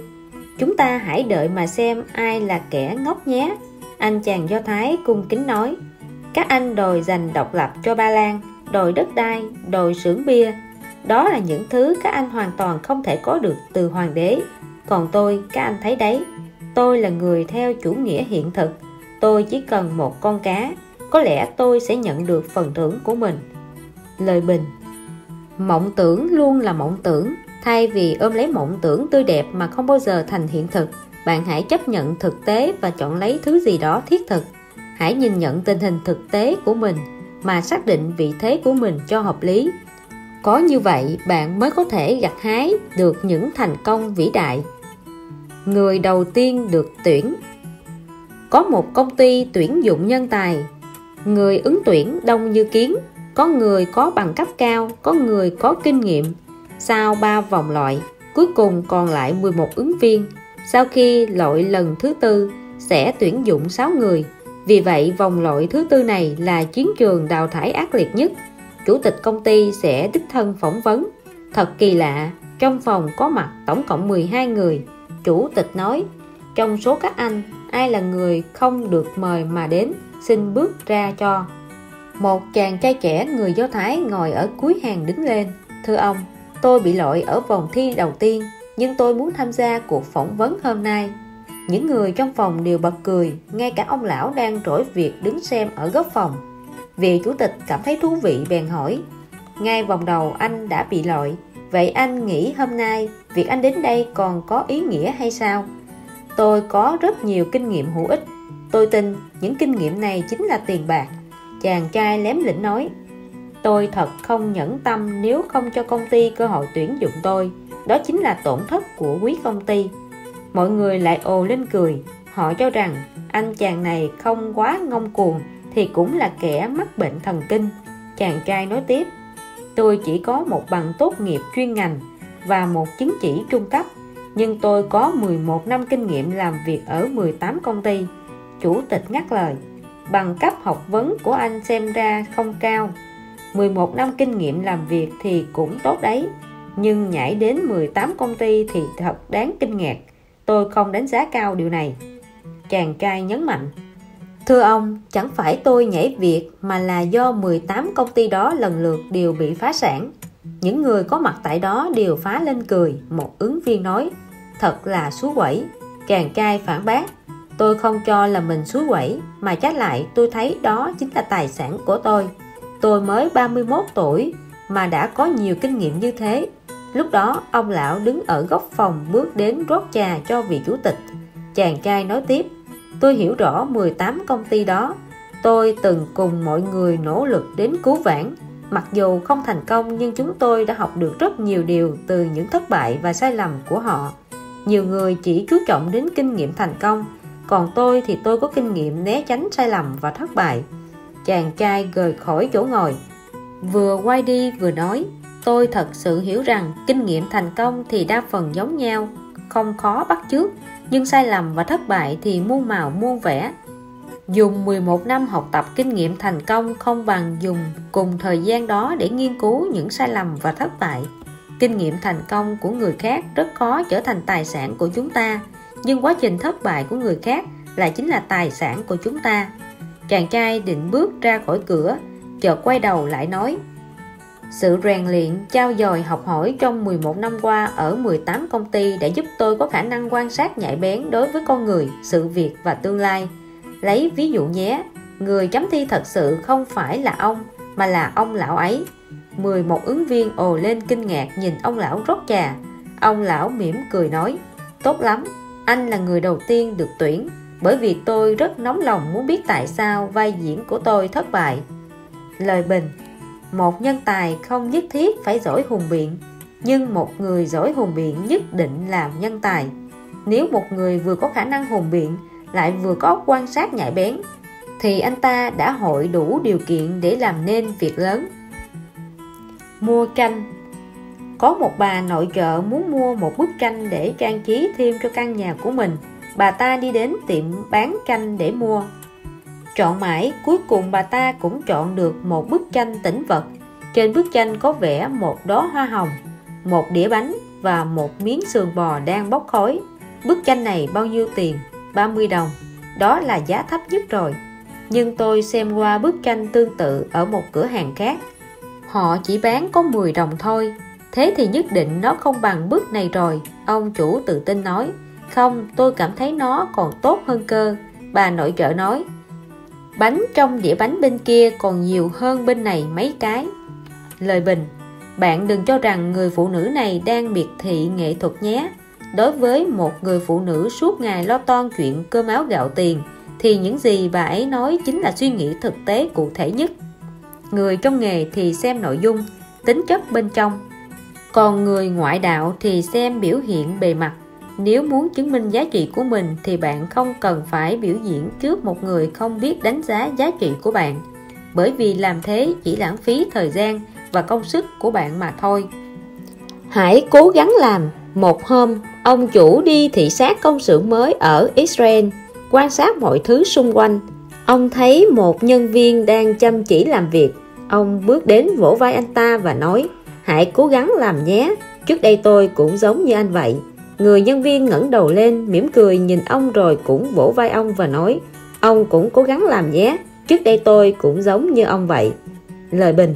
Sự nghiệp đều do mình gây dựng nên. Dù cho bạn có nền tảng vững chắc và bỏ ra nhiều tâm sức đến mấy, bạn cũng không thể đảm bảo thành công hoặc vị trí của bạn mãi mãi tồn tại. Hơn nữa, gây dựng sự nghiệp như chèo thuyền ngược dòng nước. Không tiến sẽ lùi. Cảm ơn đã cứu con gái. Một tập đoàn lớn vì nhu cầu công việc nên cần tuyển nhân viên cấp cao để đảm nhiệm nghiệp vụ với chế độ đãi ngộ cực kỳ tốt qua một cuộc sàng lọc gắt gao. Một chàng trai trẻ vinh dự được lọt vào trong vòng phỏng vấn sau cùng.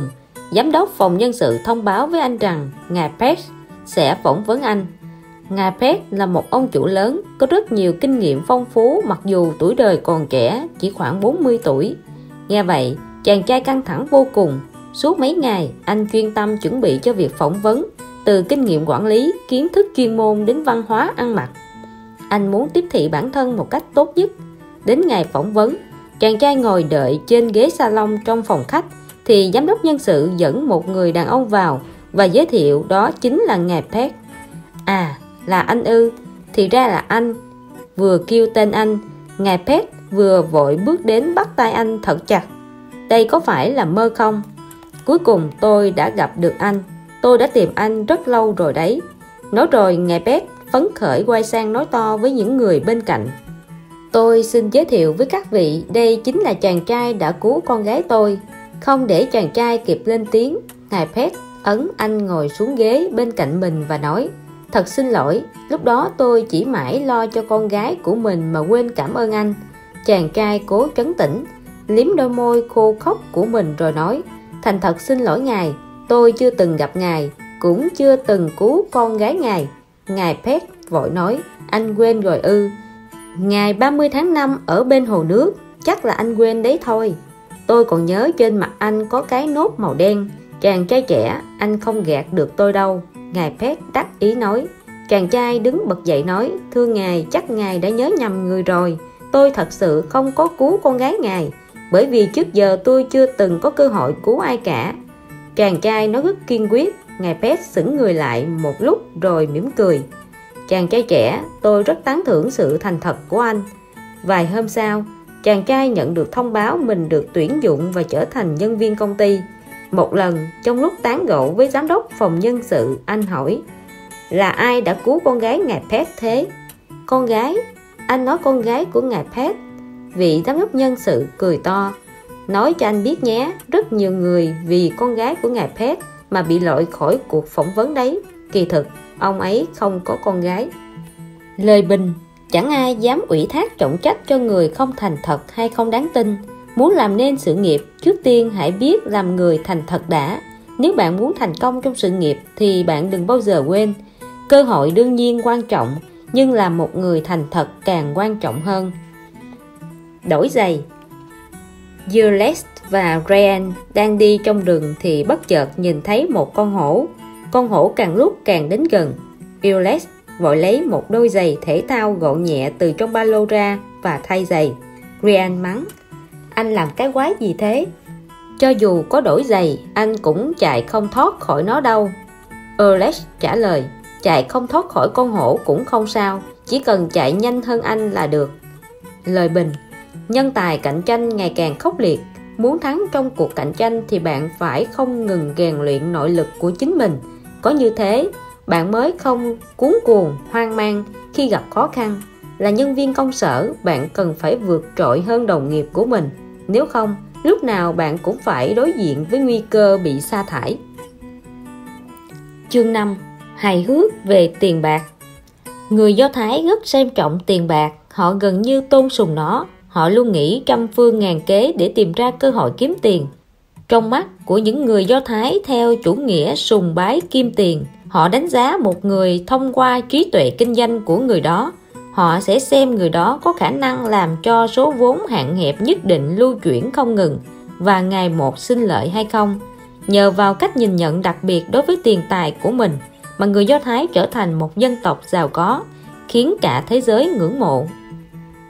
Thùng rượu này thật trẻ. Joseph và Minder cùng nhau góp vốn mở một quán rượu trong thôn.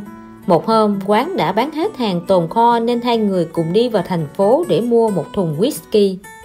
Trên đường trở về, thời tiết càng lúc càng lạnh, từng cơn gió ào ào ập đến, hai người họ kêu nhau. Trời lạnh thế này, uống whisky thì tuyệt biết mấy, nhưng nếu thật sự làm thế thì gây to. Bởi vì trước khi đóng thùng rượu, cả hai đã cam kết với nhau là không ai được uống dù chỉ một ngụm Thùng rượu đó chính là số vốn để họ sinh sống trong tuần tới. Joseph móc túi lấy ra 5 xu bảo Minder Hãy bán cho tôi 5 xu rượu đi. Minder là người kinh doanh, đương nhiên ai có tiền thì anh ta bán. Thế nên anh ta múc một cốc rượu đưa cho Joseph rồi lấy 5 xu cho vào túi. Joseph uống rượu vào thì cơ thể ấm dần. Còn Minder thì chịu lạnh đến nỗi thở ra khói, anh ta thật sự đố kỵ với cái tên Joseph may mắn tìm được 5 xu. Bất giác, anh ta sờ vào túi mình và thấy trong ấy có 5 xu. Bây giờ tiền này là của mình rồi, sao mình không dùng nó để mua rượu chứ? Này Joseph, tôi có 5 xu đây, hãy bán cho tôi ít rượu nào. Có tiền mặt thì tôi bán thôi. Nói đoạn Joseph múc một cốc đưa cho Minder rồi nhận lấy 5 xu. Cứ thế có 5 xu duy nhất mà Joseph và Minder mang ra mua rượu lẫn nhau. Anh một cốc rồi tôi một cốc khi về đến quán rượu thì cả hai đều say mềm. Thật là kỳ diệu, Joseph kêu lên. Cả thùng rượu to như thế mà chỉ đáng giá có 5 xu. Lời bình, kiếm tiền để sống nhưng cuộc sống không có nghĩa chỉ vì tiền. Mục đích cuối cùng của cuộc sống vẫn là cảm thấy hạnh phúc. Đừng xem cái nghèo là lý do khiến bạn không hạnh phúc. Để được thỏa mãn, đôi khi người ta cũng không ngại tự tìm cớ thỏa mãn bản thân người đại diện của thượng đế. Có một cặp vợ chồng người do thái vô cùng nghèo khó. Họ thường xuyên thiếu ăn, thiếu mặc, chịu không nổi ông chồng bèn bàn với vợ. Bà à hay là chúng ta viết thư cho thượng đế, xin người cứu giúp chúng ta. Bà vợ nghe xong cực lực tán đồng, thế là hai vợ chồng ngồi viết thư cho thượng đế. Sau khi viết xong, ông chồng ký tên, ghi địa chỉ và cẩn thận dán bì thư lại. Làm thế nào chúng ta gửi bức thư đến cho thượng đế đây? Ông chồng băn khoăn thượng đế ở khắp nơi, dù chúng ta gửi đi đâu thì người cũng nhận được, bà vợ nói. Hai vợ chồng bèn đi ra sân, ném lá thư lên cao để cho gió mang thư đi.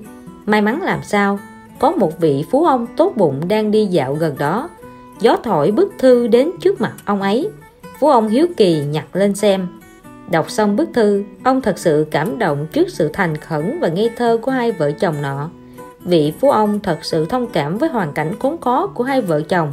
Ông vội vã về nhà lấy tiền rồi theo địa chỉ trong thư, tìm đến nhà hai vợ chồng. Xin hỏi ông Nat có ở nhà không? Tôi chính là Nat, ông chồng trả lời. Tôi có chuyện quan trọng muốn nói với ông. Phú ông mỉm cười nói tiếp. Mấy phút trước, thượng đế có nhận được thư ông gửi. Tôi là người đại diện của người ở khu vực này. Người bảo tôi mang 100 ruby đến tặng ông bà xem này, ông chồng vui mừng hét lên, thượng đế đã nhận được thư của chúng ta rồi. Hai vợ chồng nhận tiền, rối rít cảm ơn người đại diện của thượng đế. Sau khi vị phú ông rời khỏi, hai vợ chồng bình tĩnh trở lại. Ông chồng cảm thấy có chút hoài nghi. Ông nghĩ gì thế? Bà vợ hỏi. Bà à tôi thấy nghi lắm, ông chồng nói. Cái vị đại diện ấy có vẻ gian gian, có thể ông ta gạt vợ chồng mình không chừng. Bà có biết người đại diện làm gì không? Là những người làm trung gian ấy. Không chừng thượng đế cho vợ chồng mình 200 ruby, nhưng ông ta chỉ đưa 100 ruby, còn lại 100 ruby ông ta giữ lại cho mình. Lời bình, con người nhiều khi ngoài mặt thì tỏ ra không xem trọng tiền bạc, nhưng trong lòng thật sự chưa chắc đã nghĩ thế. Trong tình huống đặc biệt, đối với người đặc biệt, nếu để cho họ có điều mơ hồ để dẫn đến hiểu lầm, thì chi bằng công khai nói rõ mọi chuyện cho họ hiểu gánh nặng giàu sang. Có một vị thương nhân làm ăn đang rất thuận lợi, tiền vào như nước. Ông ta thuê mấy người kế toán tính sổ sách, nhưng sổ cái vẫn do chính ông ta phụ trách. Số tiền phải vào sổ hàng ngày rất nhiều. Từ sáng sớm đến tối mịt, ông phải ngồi còng lưng tính toán và ghi chép đến nỗi tê cứng tay chân, hoa mắt, chóng mặt. Thê thảm hơn mỗi đêm khi đặt lưng xuống giường. Ông lại nghĩ đến công việc kinh doanh của ngày hôm sau nghĩ đến những thổi bạc trắng phao phao. Điều đó khiến ông sướng điên lên, chẳng thể ngủ được. Ban ngày thì bận tối mắt tối mũi, ban đêm thì sung sướng không ngủ được. Cứ thế vị thương nhân mắc bệnh mất ngủ nghiêm trọng. Bên cạnh nhà của vị thương nhân này là nhà của hai vợ chồng trẻ làm nghề bán đậu hũ. Sáng sớm họ thức dậy sai đậu, rồi nấu đậu. Nói cười rơm rã, cuộc sống của họ vô cùng vui vẻ, ngọt ngào vị thương nhân cứ nằm trăn trở mãi không ngủ được, ông ta cảm thấy ngưỡng mộ vừa ghen tị cặp vợ chồng nọ. Vợ của ông ta cũng bảo, chúng ta có nhiều tiền thì có ích gì đâu chứ. Suốt ngày vừa vất vả vừa lo âu, chẳng được sống vui vẻ như vợ chồng nhà họ. Vị thương nhân cũng sớm nhận ra rằng mình tuy giàu nhưng chẳng có cuộc sống vui tươi như họ. Chờ vợ than vãn xong, ông nói, vì nghèo nên họ mới sống vui vẻ như vậy lúc họ giàu như mình thì họ cũng không thể thoải mái như vậy đâu. Tôi sẽ cho bà thấy chẳng mấy chốc nữa họ sẽ cười không nổi cho xem. Nói xong, ông ta bước xuống giường, đi đến bên két sắt và lấy ra mấy thỏi vàng và bạc, sau đó quăng sang nhà hàng xóm. Hai vợ chồng bán đậu hũ vừa làm đậu vừa hát véo von, đột nhiên nghe tiếng bịch bịch. Họ bèn soi đèn ra xem thì thấy những thỏi vàng bạc sáng lấp lánh đang nằm trong sân nhà. Hai vợ chồng vội vàng chạy đến nhặt lấy, trong lòng cảm thấy hết sức căng thẳng. Họ đang nghĩ cách để cất giấu số vàng bạc này. Cất trong phòng ngủ thì sợ không an toàn, chôn trong vườn nhà thì sợ mất. Họ bối rối không biết nên xử lý thế nào. Từ đó vị thương nhân không còn nghe thấy tiếng họ cười hát nữa. Vị thương nhân cười nói với vợ, bà thấy không, họ không cười hát nổi nữa rồi, nên sớm cho họ nếm mùi vị của người giàu có mới phải. Lời bình con người ban đầu luôn vì sự sinh tồn và nhu cầu sống mà phấn đấu làm việc để kiếm tiền. Nhưng khi tiền tài vượt quá nhu cầu cuộc sống thì tình hình có thể biến chuyển khác đi. Nếu bạn xử lý tài sản của mình thỏa đáng thì nó có thể mang lại cho bạn niềm vui và hạnh phúc. Nếu bạn xử lý tiền tài không tốt thì nó có thể trở thành gánh nặng, thậm chí trở thành tai họa khôn lường. Nghệ thuật bán điểm tâm Trên cùng một con phố có hai cửa hiệu bán điểm tâm. Một cửa hiệu nằm ở phía đông, một cửa hiệu nằm ở phía tây. Lượng khách của hai cửa hiệu hầu như ngang nhau, nhưng kỳ lạ là khi kết toán doanh thu hàng ngày thì cửa hiệu phía đông có doanh thu thấp hơn cửa hiệu phía tây rất nhiều. Nếu chỉ một hai ngày như thế thì cũng không có gì, nhưng đằng này ngày nào cũng thế. Theo lý mà nói, cùng mô hình kinh doanh, cùng một phương thức tiếp đãi, cùng một giá cả, hơn nữa lại ở trên cùng một con phố, thì sao lại có sự chênh lệch nhiều như thế? Sau một thời gian, sự tình truyền ra ngoài, nhưng không ai có thể lý giải được nguyên nhân. Có một vị học giả đi ngang nơi này, nghe thấy sự việc nói trên thì cũng lấy làm lạ. Ông nhủ thầm sẽ xem xét sự thể ra sao. Sáng sớm hôm sau, vị học giả đi đến cửa hiệu phía đông. Một người phụ nữ trung niên mỉm cười mời ông vào, dọn cho ông một bát súp đầy và hỏi ông có dùng thêm trứng gà không? Vị học giả bảo không, thế là bà ta rời đi. Vị học giả để ý thấy người phụ nữ đó đều hỏi khách câu này. Đương nhiên, có người dùng thêm, có người không cần. Đại khái có phân nửa khách dùng thêm trứng, có phân nửa khách không dùng. Sau đó vị học giả đi đến cửa hiệu phía Tây, cũng là một người phụ nữ trung niên ra mời ông vào bàn, dọn cho ông bát súp đầy rồi hỏi, ông muốn dùng một trứng hay hai trứng? Vị học giả đáp, một trứng. Vị học giả cũng quan sát thấy người phụ nữ đều hỏi khách câu này. Vị học giả thấy người thích dùng trứng thì gọi hai trứng, người không thích thì chọn một trứng. Cũng có người không dùng nhưng số đó rất ít. Thế là vị học giả đã hiểu nguyên nhân dẫn đến sự chênh lệch về doanh thu. Ông mỉm cười mãn nguyện. Lời bình Nhìn bên ngoài, cách thức kinh doanh của những doanh nhân xuất chúng cũng không khác gì những người khác. Nhưng những khoản chênh lệch nho nhỏ tích lũy lâu ngày cũng biến thành con số lớn. Là một người quản lý, việc xây dựng mô hình kinh doanh đương nhiên quan trọng, nhưng việc hoàn thiện chi tiết sẽ tạo nên hiệu quả khác biệt. Bí mật của tiền tài John Davison Rockefeller xuất thân trong một gia đình bần nông, cũng giống như những đứa trẻ con nhà bần nông khác. Ông rất thích đánh nhau và cũng rất thích trốn học. Duy chỉ có một điều khác biệt, đó chính là Rockefeller có tài năng kinh doanh thiên phú. Ông nhặt lấy những chiếc xe đồ chơi bị hư mà người ta vứt bên đường đem về sửa lại, rồi mang cho bạn học chơi, thu mỗi bạn 10 xu. Trong vòng một tuần lễ, tiền cho thuê xe đồ chơi cũ đã đủ để ông mua một chiếc xe đồ chơi mới. Thầy giáo bảo ông, nếu cậu sinh ra trong một gia đình giàu có, chắc chắn cậu sẽ trở thành một thương gia kiệt xuất. Nhưng điều đó vốn không xảy ra. Vì thế sau này nếu cậu có thể trở thành một ông chủ cửa hàng trên phố thì xem như cậu đã thành công rồi.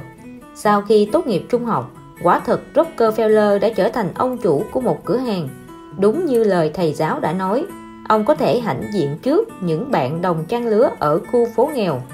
Cửa hàng của ông bán từ những món trang sức nhỏ bằng vàng bạc, biên sạc cho đến nước chanh. Rockefeller thật sự bắt đầu sự nghiệp từ một đống tơ lụa. Số tơ lụa này là hàng của Nhật, được vận chuyển bằng tàu biển. Không ai gặp phải bão to, số tơ lụa này bị thấm nước biển ướt hết, trọng lượng kiện hàng khoảng hơn một tấn. Kiện hàng này khiến chủ hàng Nhật rất đau đầu vì bán thì không ai mua, mang về cảng vứt vào thùng rác thì sợ bị phạt. Thế nên họ dự định trên đường tàu quay về Nhật sẽ vứt kiện hàng xuống biển. Gần hải cảng có một quán rượu tầng hầm đó là nơi Rockefeller thường đến giải trí vào ban đêm. Hôm đó, Rockefeller đã ngà ngà sai. Khi ông loạn chọn bước ngang qua bàn của mấy thuyền viên Nhật Bản, thì nghe họ nói với nhân viên phục vụ về số tơ lụa đó. Người nói vô tâm, nhưng người nghe hữu ý. Rockefeller nhận thấy đó là cơ hội tốt. Sáng hôm sau, Rockefeller đi đến cảng, chỉ vào kiện hàng tơ lụa ướt nước biển ấy và nói Tôi có thể giúp các ông xử lý mớ tơ lụa vô dụng này. Kết quả là Rockefeller không cần tốn một xu đã có được kiện hàng tơ lụa bị lem màu. Sau khi mang về, Rockefeller đã dùng số tơ lụa đó cắt mai thành quần áo, cà vạt, nón dùng cho lễ hội hóa trang, có thể nói trong vòng một đêm. Từ số tơ lụa vứt đi đó, Rockefeller đã kiếm được số tiền 100.000 USD. Từ đó, Rockefeller không còn là một ông chủ cửa hàng nhỏ trên phố nghèo, ông đã trở thành một doanh nhân danh tiếng. Có một lần, Rockefeller vừa ý một khu đất ở ngoại ô thành phố. Ông bảo người chủ đất rằng mình muốn mua lại khu đất này với giá 100.000 USD. Vị chủ đất lập tức đồng ý bán. Sau khi nhận tiền xong, ông ta còn cười nhạo Rockefeller. Chỉ có người ngu mới mua khu đất hoang vu ấy với giá cao như vậy.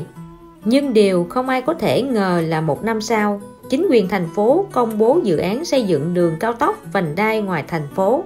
Chẳng mấy chốc, mảnh đất của Rockefeller tăng giá gấp 150 lần. Có một đại gia bất động sản trong thành phố tìm gặp ông và sẵn sàng chi 20 triệu USD để mua lại khu đất đó. Vị đại gia này muốn xây dựng một quần thể biệt thự tại khu đất, nhưng Rockefeller từ chối. Ông cho rằng mảnh đất đó còn đáng giá hơn thế. 3 năm sau, Rockefeller bán khu đất đó với giá 25 triệu USD. Từ đó ông trở thành quý tộc mới, có thể gia nhập tầng lớp quý tộc, vào ra những nơi sang trọng. Nhiều đồng nghiệp của ông muốn biết tại sao ban đầu Rockefeller lại có được tin tức dự án. Thậm chí họ còn hoài nghi ông có qua lại với quan chức thành phố. Tuy nhiên, câu trả lời của ông lại khiến họ thất vọng bởi vì Rockefeller thậm chí còn không có một người bạn làm nhân viên công vụ trong chính quyền thành phố. Lời bình, sở dĩ một số người kiếm được tài sản lớn trên thương trường chính là vì họ có một cái đầu biết suy nghĩ. Có rất nhiều cách để kiếm tiền, chẳng qua là chúng bị che phủ bởi một màn sương mù. Điều quan trọng là ai có thể nhìn xuyên qua và xua tan màn sương mù đó.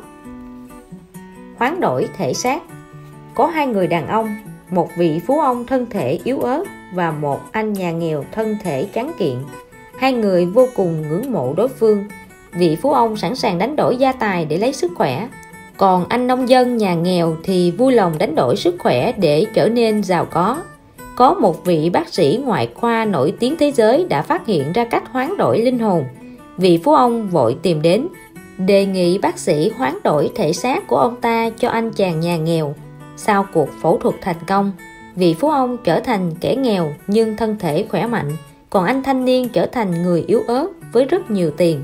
Chẳng bao lâu sau, vị phú ông nghèo khổ với thân thể khỏe mạnh và khao khát làm giàu đã ra sức làm việc và dần dần cũng tích lũy được tài sản. Nhưng đồng thời, ông ta cũng lo lắng về sức khỏe của mình, cứ luôn cảm thấy không thoải mái. Ngày qua ngày sống trong nỗi lo âu, Cuối cùng thân thể cường tráng mà ông có được cũng trở nên yếu ớt đầy bệnh tật như ngày xưa. Nói cách khác, vị phú ông lại trở về tình trạng giàu có mà bệnh tật đầy người. Thế còn anh chàng nhà nghèo trở thành phú ông thì sao? Bây giờ anh ta đã có tiền, mặc dù thân thể có ốm yếu, nhưng anh ta vẫn không quên được những tháng ngày nghèo khổ. Anh ta không dùng tiền có được nhờ đánh đổi sức khỏe để xây dựng nên một cuộc sống mới tươi đẹp mà cứ lãng phí vào những vụ đầu tư hoang đường. Anh ta hành động đúng như câu châm ngôn, chuột không bao giờ để dành thức ăn cho hôm sau. Có bao nhiêu tiền, anh ta cứ thỏ sức hoang phí bấy nhiêu. Chẳng bao lâu sau, tiền bạc trong nhà đều đội nón ra đi. Anh ta lại trở về cuộc sống khốn khó trước đây. Nhưng có điều khác biệt là do anh ta là người vô tư, vô tâm không biết ưu phiền nên những bệnh tật của cơ thể cũng dần dần biến mất lúc nào chẳng hay. Giờ đây, anh ta lại trở thành một kẻ trắng tay với cơ thể khỏe mạnh. Sau một vòng hoán đổi thể xác và linh hồn, hai người đàn ông lại trở về với tình trạng vốn có ban đầu của họ. Lời bình, Thượng Đế rất công bằng, nhân nào thì quả nấy cuộc sống hiện tại của bạn chính là sự thể hiện chân thật nhất năng lực của bạn một người không có năng lực nhưng may mắn giành được trái ngọt thì cuối cùng người đó cũng chẳng giữ được trái ngọt. Tôi không có mượn cô nhiều tiền đến thế. Mesic mượn Laura 800 USD mà mãi vẫn chưa trả. Mỗi lần Laura đến tìm thì anh ta đều tránh mặt không chịu ra gặp. Laura đòi hoài chẳng được, chỉ biết than ngoán trời đất. Sĩ vả bản thân đã tin nhầm người. Một hôm, Laura than vãn với một người bạn Do Thái. Nghe xong câu chuyện người bạn này khuyên Laura viết thư gửi cho Mesic bảo anh ta nhanh chóng hoàn trả số nợ 1.800 USD và xem anh ta phản ứng thế nào. Laura thật sự rất cần món tiền này nên thử nghe theo lời khuyên của anh bạn Do Thái. Cô viết thư đòi nợ. Hai hôm sau, Laura nhận được thư hồi âm của Mesic Laura, cô thật là kẻ khốn nạn hay là đầu óc cô có vấn đề? Rõ ràng tôi chỉ mượn cô có 800 USD thế mà cô dám nói tôi thiếu cô 1.800 USD tôi gửi trả cô 800 USD đây. Nếu cô đi kiện, hãy xem ai thua cho biết. Lời bình. Đòi nợ là một nghệ thuật. Có rất nhiều phương pháp lẫn kỹ xảo đòi nợ. Nhưng có một điều bất biến và cũng chính là đặc trưng nổi bật nhất của những tay đòi nợ thành công. Đó chính là tìm cách khiến kẻ thiếu nợ cảm thấy chi bằng trả quách nợ cho xong, nếu không lại gặp nhiều phiền toái lựa chọn. Popper là một phú ông người Do Thái, khi biết mình bệnh tình trầm trọng, sắp rời khỏi cõi đời. Ông ta gọi người đến lập chúc thư, con trai yêu quý của ta ta quyết định giao lại toàn bộ tài sản cho người nô bộc trung thực, chịu trách nhiệm mang chúc thư đến cho con. Con chỉ có thể chọn lấy một thứ trong tất cả những thứ mà ta để lại. Chẳng bao lâu sau, Popper qua đời chiếu theo chúc thư của ông thì việc người nô bộc nhận được quyền thừa kế gia sản không có gì phải bàn cãi. Người nô bộc vui sướng mang chúc thư đến trình vị giáo sĩ, sau đó cùng giáo sĩ đến gặp con trai của Popper để tuyên đọc chúc thư. Vị giáo sĩ nói với con trai Popper lệnh tôn đã đem toàn bộ gia sản trao cho người nô bộc trung thực này. Người mang chúc thư đến cho anh. Anh chỉ có thể chọn lấy một thứ trong số những thứ mà cha anh để lại nào hãy chọn đi. Con trai Pepper không cần suy nghĩ, lập tức nói ngay, con chọn lấy người nô bộc này. Thế là con trai của phú ông vừa có được nô bộc, vừa có quyền thừa kế toàn bộ gia sản của cha. Lời bình, trong kinh doanh từ xưa đến nay trí tệ là vũ khí giúp doanh nhân chuyển bại thành thắng, vượt qua khó khăn, tìm được con đường sống trong tử địa. Chính nhờ cơ trí hơn người mà người Do Thái độc chiếm ngôi vị doanh nhân số 1 thế giới trong lịch sử thương mại cận đại. Phiếu đề nghị thanh toán Có một công ty tư nhân do kinh doanh gặp nhiều khó khăn nên trên bàn tài vụ luôn chất đầy những hóa đơn chờ thanh toán. Nhìn đóng hóa đơn đòi nợ có đến hàng ngàn, trưởng phòng tài vụ không biết nên thanh toán cho ai trước. Giám đốc nhận được hóa đơn thì xem lướt qua rồi quăng lên bàn bảo kéo dài được ngày nào hay ngày ấy cứ để cho họ đợi nhưng có một lần, giám đốc phá lệ, dứt khoát bảo phòng tài vụ, hãy thanh toán hóa đơn này ngay. Đó là một phiếu đề nghị thanh toán được gửi phát từ Israel. Trên phiếu đề nghị thanh toán có liệt kê hạng mục hàng hóa, đơn giá và tổng tiền. Còn lại phần giấy trắng chiếm diện tích không nhỏ thì viết một dòng chữ SOS to đậm. Bên cạnh vẽ một cái đầu người đang chảy nước mắt, nét vẽ rất đơn giản nhưng vô cùng sinh động. Tấm phiếu đề nghị thanh toán này ngay lập tức khiến toàn bộ nhân viên phòng tài vụ chú ý. Giám đốc cũng không ngoại lệ. Ông ta ra lệnh. Người ta đã chảy nước mắt thế rồi, hãy thanh toán cho họ nhanh nhất có thể. Lời bình Con người ai cũng có cảm xúc, nắm lấy điểm yếu này. Dùng ngôn từ giàu ngữ nghĩa và cảm xúc để chạm đến sợi dây thần kinh xúc cảm của đối phương thì sẽ đạt hiệu quả không ngờ. Kỳ thực, vị giám đốc và những nhân viên tài vụ đều hiểu rõ rằng chưa hẳn người đòi nợ đang chảy nước mắt thật, nhưng chủ nợ lại đòi nợ thành công, nhận được khoản tiền thanh toán không nhỏ. Xem ra, suy nghĩ theo cách khác biệt có thể sẽ đạt được thành công không ngờ. Trí tuệ và tiền bạc. Giáo sĩ A hỏi giáo sĩ B, trí tuệ và tiền bạc cái nào quan trọng hơn? Trí tuệ đương nhiên quan trọng hơn tiền bạc rồi. Nếu đã như thế, tại sao có những học giả và triết gia làm việc cho người giàu? Tại sao những người giàu lại không làm việc cho học giả hay triết gia? Rất đơn giản, học giả và triết gia hiểu rõ giá trị của tiền bạc, còn người giàu thì không hiểu tầm quan trọng của trí tuệ. Lời bình. Nhìn sự việc ở góc độ này thì thấy cách nói của giáo sĩ B rất hợp đạo lý. Người hiểu rõ giá trị của tiền bạc nên mới làm việc cho người giàu. Còn người không hiểu tầm quan trọng của trí tuệ nên mới cảm thấy đủ rồi, không cần nó nữa nhưng nếu chúng ta lột bỏ lớp vỏ hình thức bên ngoài và nghĩ sâu xa hơn nữa, thì có thể thấy câu chuyện này còn mang một hàm ý khác. Nếu học giả, triết gia đã biết giá trị của tiền bạc, thì sao họ không vận dụng trí tuệ của mình để tạo ra tiền tài mà cam tâm đi làm thuê cho người giàu để giành lấy miếng cơm? Không nhận được. Một kẻ mê cờ bạc sau khi thua sạch tiền, bèn viết thư cho người họ hàng để mượn tiền nhưng anh ta không muốn để người họ hàng có ấn tượng xấu về mình nên ở mặt sau lá thư. Anh ta viết thêm dòng chữ, kỳ thực, tôi vô cùng hối hận khi viết bức thư này gửi đến anh. Vì vậy, sau khi gửi xong, tôi suy nghĩ lại và vội đuổi theo nhân viên đưa thư với mong muốn lấy lại nó. Người họ hàng của anh ta viết thư trả lời, nếu anh đã khao khát thu lại bức thư mượn tiền của mình, thì tôi cũng rất vui mừng báo cho anh biết là tôi đã không nhận được thư lời bình. Đối với những kẻ say mê cờ bạc thì tốt nhất là bạn đừng bao giờ cho họ mượn tiền. Nhưng dùng cách nào để từ chối thì bạn phải suy nghĩ cẩn thận. Nếu họ là kẻ coi trọng hư danh, bạn hãy lợi dụng từ ngữ của họ, nắm lấy gót chân asin của họ, để họ há miệng mắc quay không thể biện bạch được, cuối cùng thấy khó mà rút lui. Tôi cũng có thể tìm ra tân lục địa. Columbus sau khi phát hiện ra tân lục địa, vội vàng trở về Anh quốc thông báo tin mừng. Nữ hoàng Anh vô cùng vui sướng mở yến tiệc thiết đãi. Trong bữa tiệc, có rất nhiều vương công quý tộc. Học giả danh tiếng tỏ ra xem thường Columbus vì ông chẳng có tước vị gì. Họ cười nhạo, chăm chọc ông và mang ông ra làm trò đùa. Có gì ghê gớm chứ? Tôi đi biển cũng có thể tìm ra tân lục địa như thường chỉ cần lái tàu thẳng một hướng tiến về phía trước, cứ đi mãi chẳng phải sẽ có được một phát hiện trọng đại ư. Quá dễ, chuyện này ai cũng làm được mà. Tên Columbus này thật sự gặp may thôi. Nghe họ chăm chọc, chế nhạo mình, Columbus cười nhạt nói, thưa các quý ông, quý bà, mời các vị chơi một trò chơi đơn giản nhé. Hãy xem ai có thể để quả trứng đứng yên trên bàn.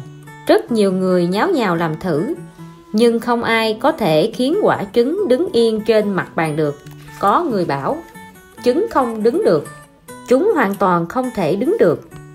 Columbus cầm đầu to của quả trứng gõ nhẹ lên mặt bàn, khiến nó hơi lõm vào. Thế là ông ung dung đặt quả trứng đứng yên trên mặt bàn. Ôi, làm thế thì ai cũng làm được, mọi người la lên. Đúng vậy, phương pháp quả thực rất đơn giản nhưng vấn đề là tại sao trước khi tôi làm mẫu thì chẳng ai nghĩ ra cách này nhỉ? Mà đó mới chỉ là một trò chơi nhỏ thôi. Lời bình, trong cuộc sống đôi khi chúng ta nghe thấy những lời dị nghị, chế giễu đối với người có tiền. Ngữ khí và ngôn từ của những lời này cũng tương tự như lời của những vương công quý tộc nói về Columbus. Nhưng vấn đề là tại sao họ biết dùng cách thức này hay cách thức khác để kiếm tiền? Còn người khác thì lại nghĩ không ra. Lòng tham không đáy. Một hôm, vị tỷ phú người Do Thái tên là Leo đứng xem cậu con trai 8 tuổi của mình bắt chim sẻ trong vườn. Dụng cụ bắt chim rất đơn giản, chỉ là một cái rổ lưới tròn không to lắm bệnh bằng dây kẽm, đặt úp trên thanh gỗ nhỏ. Cậu bé cột một sợi dây dài vào thanh gỗ rắc lúa bên dưới rổ lưới và cầm lấy một đầu sợi dây tìm chỗ nắp. Chẳng mấy chốc, có vài con chim sẻ xa xuống. Cậu bé đếm được hơn 10 con, có vẻ chúng đói lắm. Leo ra hiệu bảo cậu bé có thể giật dây được rồi. Nhưng cậu bé thì thầm bảo rằng, cậu phải chờ thêm 5 con chim sẻ nữa mới kéo dây. Đợi một lúc, chẳng thấy 5 con chim sẻ kéo đến mà chỉ thấy bốn con chim sẻ dưới rổ lưới đã bay ra.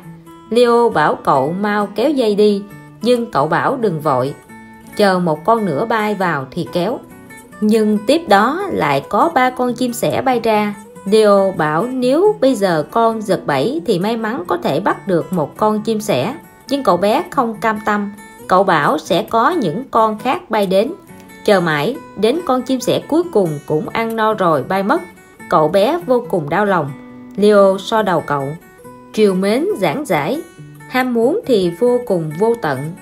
Nhưng cơ hội thì chỉ thoáng qua trong chớp mắt đôi khi lòng tham không những không làm thỏa mãn nhu cầu của chúng ta, mà còn khiến chúng ta mất đi cả những gì đang có lời bình, đối với người tham lam mà nói, bao nhiêu họ cũng cảm thấy không đủ những người sống bằng nghề đầu tư tài chính đều biết rõ, từ xưa đến nay, người thắng thật sự là những người biết đủ là đủ, biết vui là vui chi phiếu đổi giấy vệ sinh Mosi vào nhà vệ sinh trong thành phố New York Ngồi một hồi lâu mới phát hiện thấy trong nhà vệ sinh không có giấy vệ sinh. Anh ta gõ cửa hỏi người ở phòng bên cạnh, xin lỗi anh có giấy vệ sinh không? Tiếng trả lời thật khiến người ta thất vọng, không có, tôi cũng đang thấy phiền não đây.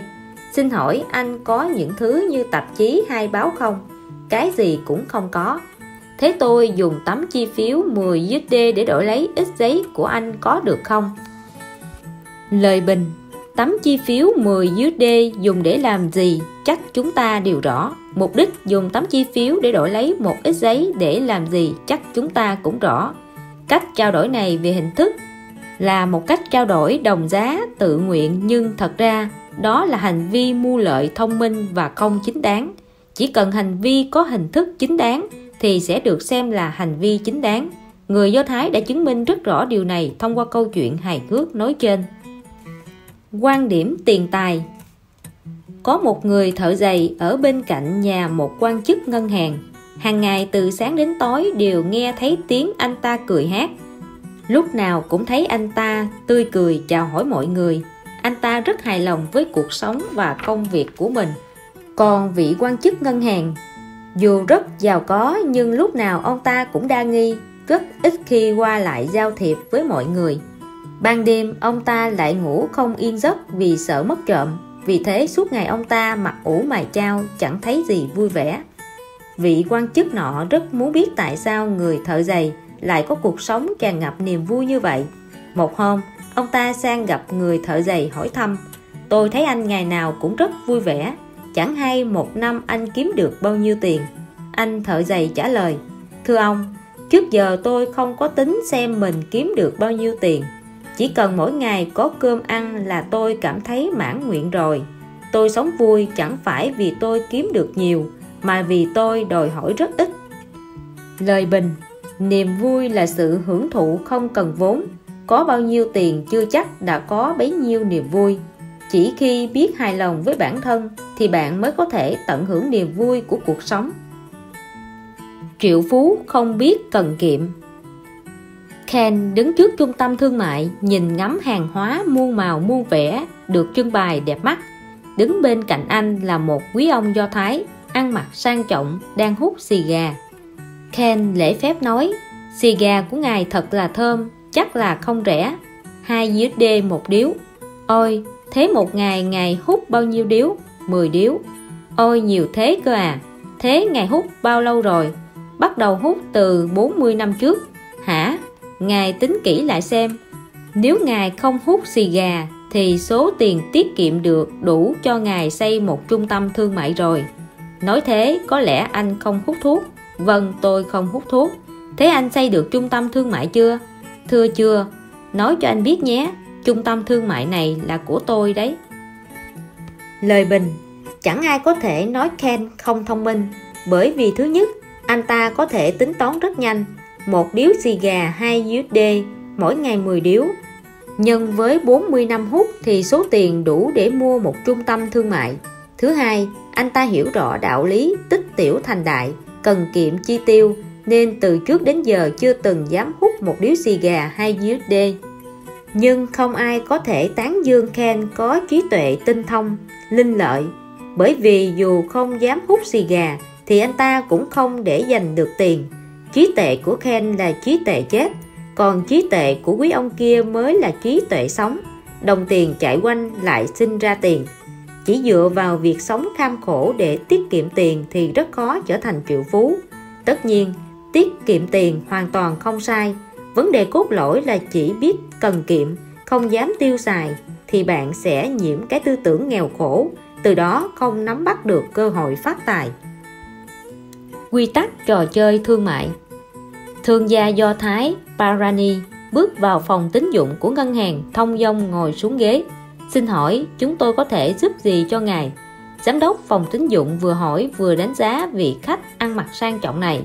Tôi muốn vay tiền ngài muốn vay bao nhiêu? Một USD ơ ờ, chỉ cần một USD thôi sao? Đúng, chỉ cần vay một USD thôi, có được không? Vâng tất nhiên là được. Nhưng ngài phải có tài sản thế chấp, càng nhiều càng tốt. Được rồi, thế bao nhiêu đây có đủ đảm bảo không? Vừa nói, vị thương gia vừa lấy trong chiếc ví da đắt tiền ra một sắp dày cổ phiếu, trái phiếu và đặt lên bàn của vị giám đốc những thứ này tổng cộng trị giá hơn 500.000 USD thế đã đủ chưa? Tất nhiên rồi, nhưng thưa ngài ngài thật sự chỉ cần vay một USD thôi ư? Đúng vậy, Barani nhận lấy một USD tiền lãi 6% trên năm. Khi đến hạn, ngài chỉ cần trả 6% tiền lãi, thì chúng tôi sẽ trả lại những cổ phiếu, trái phiếu này cho ngài. Cảm ơn. Nói xong, Barani chuẩn bị rời khỏi ngân hàng ông chủ ngân hàng vốn từ nãy đến giờ đứng trong góc phòng quan sát. Ông thật không hiểu nổi tại sao một người giàu có hơn 500.000 USD làm tài sản thế chấp mà chỉ cần vay một USD khi thấy Barani đứng lên chuẩn bị đi ra, ông ta vội vàng chạy đến, xin ngài dừng bước. Có chuyện gì? Barani hỏi. Tôi thật sự không hiểu, ngài có hơn 500.000 USD tài sản thế chấp, sao chỉ cần vay một USD nếu ngài muốn vay 3-400 ngàn USD chúng tôi cũng rất sẵn sàng đáp ứng, ông chủ ngân hàng nói. Cảm ơn ý tốt của ngài. Thấy ngài nhiệt tình như thế, tôi cũng không ngại thú thật. Barani mỉm cười. Tôi từ xa đến đây làm ăn, cảm thấy mang nhiều tiền như thế trong người thật không tiện. Trước khi đến đây, tôi đã đến hỏi vài ngân hàng, tiền cho thuê két sắt của họ đều rất cao vì vậy, tôi mang nó làm tài sản thế chấp cho ngân hàng của ngài. Xem ra chi phí rẻ hơn nhiều so với tiền thuê két bảo hiểm. Một năm chỉ có 6 xu. Lời bình. Vị thương gia do thái thông minh này mang đến cho chúng ta một bài học rất có ý nghĩa. Người do thái rất tuân thủ quy tắc, nhưng họ lại có thể vận dụng quy tắc vô cùng linh hoạt để thích ứng với hoàn cảnh cụ thể thực tế mà không hề thay đổi hình thức quy tắc. Phần 6 hài hước về đạo đức kinh doanh. Được xem là doanh nhân số một thế giới, người do thái sở hữu khối tài sản khổng lồ tại các đế quốc giàu có. Nhưng tài sản đó của họ không phải có được từ lường gạt hay cướp bóc. Người do thái rất xem trọng đạo đức kinh doanh. Người đời khen ngợi họ vì chính sự chân thành và tấm lòng bác ái của họ. Hai phú ông ở một thị trấn do thái có một phú ông hoang đàn, vô sĩ qua đời, người dân toàn thị trấn đều thương tiếc ông ta. Đưa tiễn quan tài của ông ta đến tận huyệt mộ. Trước khi quan tài được đưa xuống huyệt mộ, ai cũng khóc thương kể lễ người già nhất trong thị trấn nhớ lại, ngay cả khi giáo sĩ và thánh nhân qua đời cũng chưa có ai được mọi người tiếc thương đến vậy. Chẳng may, qua hôm sau lại có một phú ông khác trong thị trấn qua đời. Tính cách và lối sống của vị phú ông này hoàn toàn trái ngược với người kia. Ông ta vô cùng cần kiệm, chỉ ăn bánh mì khô và củ cải. Cả đời ông ta vô cùng ngoan đạo. Ông là tấm gương cho những người trẻ tuổi học tập, nhưng sau khi ông ta qua đời, ngoài người nhà của ông ta ra thì chẳng có ai đến dự đám tang. Tang lễ của ông ta thật buồn tẻ, chỉ có vài người đưa tiễn có một người khách lạ đến thị trấn vài ngày. Nhìn thấy tình cảnh trên thì cảm thấy khó hiểu, bèn hỏi, các vị có thể giải thích cho tôi biết tại sao mọi người lại tôn kính một kẻ vô liêm sĩ mà bỏ qua một thánh nhân không? Một cư dân trong thị trấn trả lời, phú ông qua đời ngày hôm qua dù là một con sâu rượu, một kẻ háo sắc, nhưng lại là người hào phóng nhất thị trấn này. Tính tình của ông ấy rất phóng khoáng, hòa đồng ông ấy thích tất cả những gì tốt đẹp trong cuộc sống. Kỳ thực, ai trong thị trấn này cũng nhận được lợi lộc từ ông ấy. Ông ấy mua rượu của người này, mua gà của người kia, mua vịt của người nọ, mua sữa bò của người đó. Ông ấy trả tiền rất hậu hĩnh. Chính vì thế mà khi ông ấy qua đời, ai cũng tiếc thương luyến nhớ. Còn phú ông qua đời hôm nay thì hào phóng gì cơ chứ? Suốt ngày ông ta chỉ ăn bánh mì và củ cải khô chẳng ai lấy được của ông ta, dù chỉ một đồng. Tin tôi đi, chẳng ai trong thị trấn này nhớ đến ông ta đâu. Lời bình, khi tiền tài không thể mang lại điều tốt đẹp cho những người xung quanh thì đó là sự thất bại. Có rất nhiều người giàu có trên thế gian này, vừa là ông chủ lớn, vừa là nhà từ thiện. Lời đồn Rockefeller cả đời ít nhất cũng kiếm được 1 tỷ USD nhưng ông thật sự hiểu rằng quá nhiều tài sản sẽ mang đến rắc rối cho con cháu ông. Vì thế, ông quyên góp hơn phân nửa tài sản của mình cho các tổ chức từ thiện. Tuy nhiên, trước khi quyên góp, ông phải hiểu rõ số tiền đó được dùng thế nào chứ không phải tùy tiện trao tặng. Một hôm, khi Rockefeller tan sở làm, ông bị một kẻ lười nhát chặn lại, than nghèo kể khổ rồi cung kính nói Thưa ông, tôi đi 20 dặm đường đến đây tìm ông. Trên đường đi, ai cũng bảo ông là người hảo tâm nhất New York. Rockefeller biết anh ta muốn chặn đường xin tiền, nhưng ông thật không thích kiểu cho tiền thế này, lại không muốn đẩy anh ta vào thế khó. Làm thế nào đây? Rockefeller nghĩ một lúc rồi nói, xin hỏi lát nữa anh có theo đường cũ mà về không? Anh ta lập tức nói, dạ có. Rockefeller nói, thật là may, xin anh hãy giúp ta một việc. Hãy nói với những người khi nãy anh gặp rằng những gì họ nói đều là lời đồn thôi. Lời bình, từ chối là cả một nghệ thuật. Từ chối thẳng thừng sẽ khiến đối phương mất mặt, khiến họ nuôi lòng oán hận. Tốt nhất bạn hãy tìm cách ứng biến tế nhị để đối phương muốn nói cũng không nói được và lâm vào tình thế khó xử hoặc ít nhất cũng khiến họ hiểu rõ thái độ của bạn. Tự vệ một người Israel, một người Anh và một người Pháp bị bọn cướp bắt làm con tin. Tên đầu lĩnh trỗi lòng từ tâm, cho phép bọn họ mỗi người làm một việc cuối cùng trước khi bị giết. Anh chàng người Pháp muốn cùng người yêu ân ái lần cuối trước khi chết. Anh chàng người Anh muốn viết một bức di chúc, còn anh chàng người Do Thái thì chẳng nói gì cả. Thấy lạ, tên cướp bèn bước đến hỏi anh ta, tại sao mày không nói tâm nguyện cuối cùng? Anh chàng Do Thái đáp, Tôi chẳng muốn gì cả, Chỉ muốn ông đá vào mông tôi một cái. Ha ha ha. Tên cướp nghe xong cười phá lên. Sau khi dứt tràn cười, Hắn giơ chân đạp vào mông anh ta một phát thật mạnh. Anh chàng Do Thái té nhào về trước. Ngay giây phút đó, Anh ta rút khẩu súng giấu trong người ra, Quay người lại, Bằng bằng mấy phát. Đám cướp bị hạ gục bởi những phát súng chí mạng của anh ta. Nhìn thấy tình cảnh đó, hai anh chàng người Pháp và người Anh ngạc nhiên hỏi Nếu đã có súng thì tại sao ban đầu anh không bắn trả mà lại ngoan ngoãn làm tù binh của bọn chúng?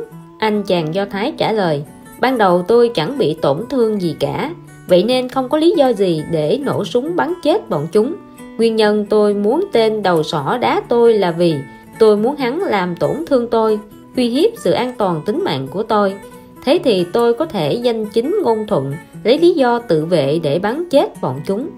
Lời bình, anh chàng Israel không phải là kẻ ngốc. Trái lại, anh ta hiểu rất rõ các quy định pháp luật. Anh vừa muốn giải quyết được bọn cướp, lại vừa muốn không bị quy vào tội giết người vì thuộc trường hợp tự vệ. Trên thế giới giới doanh nhân do thái là những hình mẫu chấp pháp nghiêm chỉnh họ không kinh doanh phạm pháp, nhưng họ sẽ dành nhiều công sức để nghiên cứu pháp luật địa phương, tìm ra các kẽ hở, từ đó kiếm lợi một cách hợp pháp từ những khe hở pháp luật đó. Gia phả của con lừa. Một con lừa đi trên đường thì gặp một con cáo. Con cáo trước giờ chưa nhìn thấy con lừa. Căng thẳng quan sát lừa, nó thầm nghĩ, mình đang gặp con gì đây nhỉ? Tính cách nó thế nào? Sao trước giờ mình chưa từng thấy qua con gì giống như thế? Cáo bèn hỏi lừa do ai sinh ra? Lừa đáp, chú của ta trước giờ rất kiêu ngạo. Chú là ghế ngồi của vất vương khi đánh trận thì chú chạy nhanh như tên bay, uy dũng vô song. Trên cổ của chú còn có bườm lông dài. Tiếng hí cao quý của chú khiến người khác phải khiếp sợ. Móng của chú cứng như sắt. Mắt chú giống như hai hòn than đỏ rực lóe ra tia lửa điện. Chú là hiện thân đỉnh cao sức mạnh của chủ nhân, đó chính là gia phả của lừa ta. Lời bình, xuất thân thế nào chẳng nói lên được điều gì, càng không quyết định tiền đồ và vận mệnh của một người. Một kẻ cố che giấu xuất thân hèn kém hoặc khoa trương, ngụy tạo xuất thân của mình, kẻ đó thật đáng thương. Khác loài, Vất Vương có nuôi một đàn dê Ngài thuê một người chăn dê, Mỗi ngày dẫn chúng ra ngoài đi ăn. Một hôm, Người chăn dê trông thấy có một con vật, Vừa giống dê lại vừa không giống dê Đang lẫn trong bầy. Anh ta bèn xin ý kiến quốc Vương. Có một con vật từ trước đến giờ Chưa nhìn thấy qua, Lẫn lộn trong bầy dê. Xin Ngài cho biết phải xử trí thế nào? Quốc Vương hỏi. Người phải đặc biệt chăm sóc nó. Anh chàng chăn dê thắc mắc nhìn quốc vương quốc vương giải thích đàn dê này từ trước đến nay đều do chúng ta nuôi lớn chẳng có gì đáng lo cả. Nhưng con vật đó lớn lên trong hoàn cảnh hoàn toàn khác biệt lại có thể sống cùng với đàn dê. Người không cảm thấy vui mừng sao? Lời bình người xuất sắc đều mang cá tính độc đáo riêng. Nếu ứng xử theo kiểu vừa nhìn thấy khác biệt lập tức loại bỏ ngay thì thật là ngu xuẩn. Chính vì thế, những nhà tiên tri Do Thái đều nhắc nhở con cháu mình thần thánh thích Do Thái hóa những người không phải là người Do Thái. Rửa xe Có một người đàn ông Do Thái sau một thời gian dài dành dụm tiền, cuối cùng ông ta cũng mua được một chiếc xe hơi mới. Sau khi lái xe mới về nhà, ông ta yêu quý chiếc xe bội phần, ngày nào cũng rửa xe và đánh bóng xe. Cậu con trai 5 tuổi của ông thấy cha mình yêu quý chiếc xe đến vậy thì cũng không ngại cực nhọc giúp cha rửa xe một hôm sau khi tan cam về nhà, mệt lã cả người, ông ta bèn phá lệ một lần để ngày mai mới rửa, dù chiếc xe vấy đầy bùn đất. Cậu bé thấy cha mệt như thế thì tự nhủ phải thay cha rửa xe. Thấy cậu còn nhỏ như vậy mà đã biết thông cảm cho người khác, ông ta trong lòng cảm thấy thật an ủi, bèn để cho con trai rửa xe. Cậu bé bắt đầu chuẩn bị đồ rửa xe, nhưng tìm mãi vẫn không thấy cái khăn lông rửa xe thế là cậu đi vào bếp tìm. Chợt cậu nghĩ đến miếng cước nhôm thường ngày mẹ cậu dùng để chà nồi sạch bóng. Nếu đã không tìm được khăn lông thì dùng tạm cước nhôm vậy. Cậu mang miếng cước nhôm ra chà. Chà một hồi thì chiếc xe mới bị trầy xước hết cả.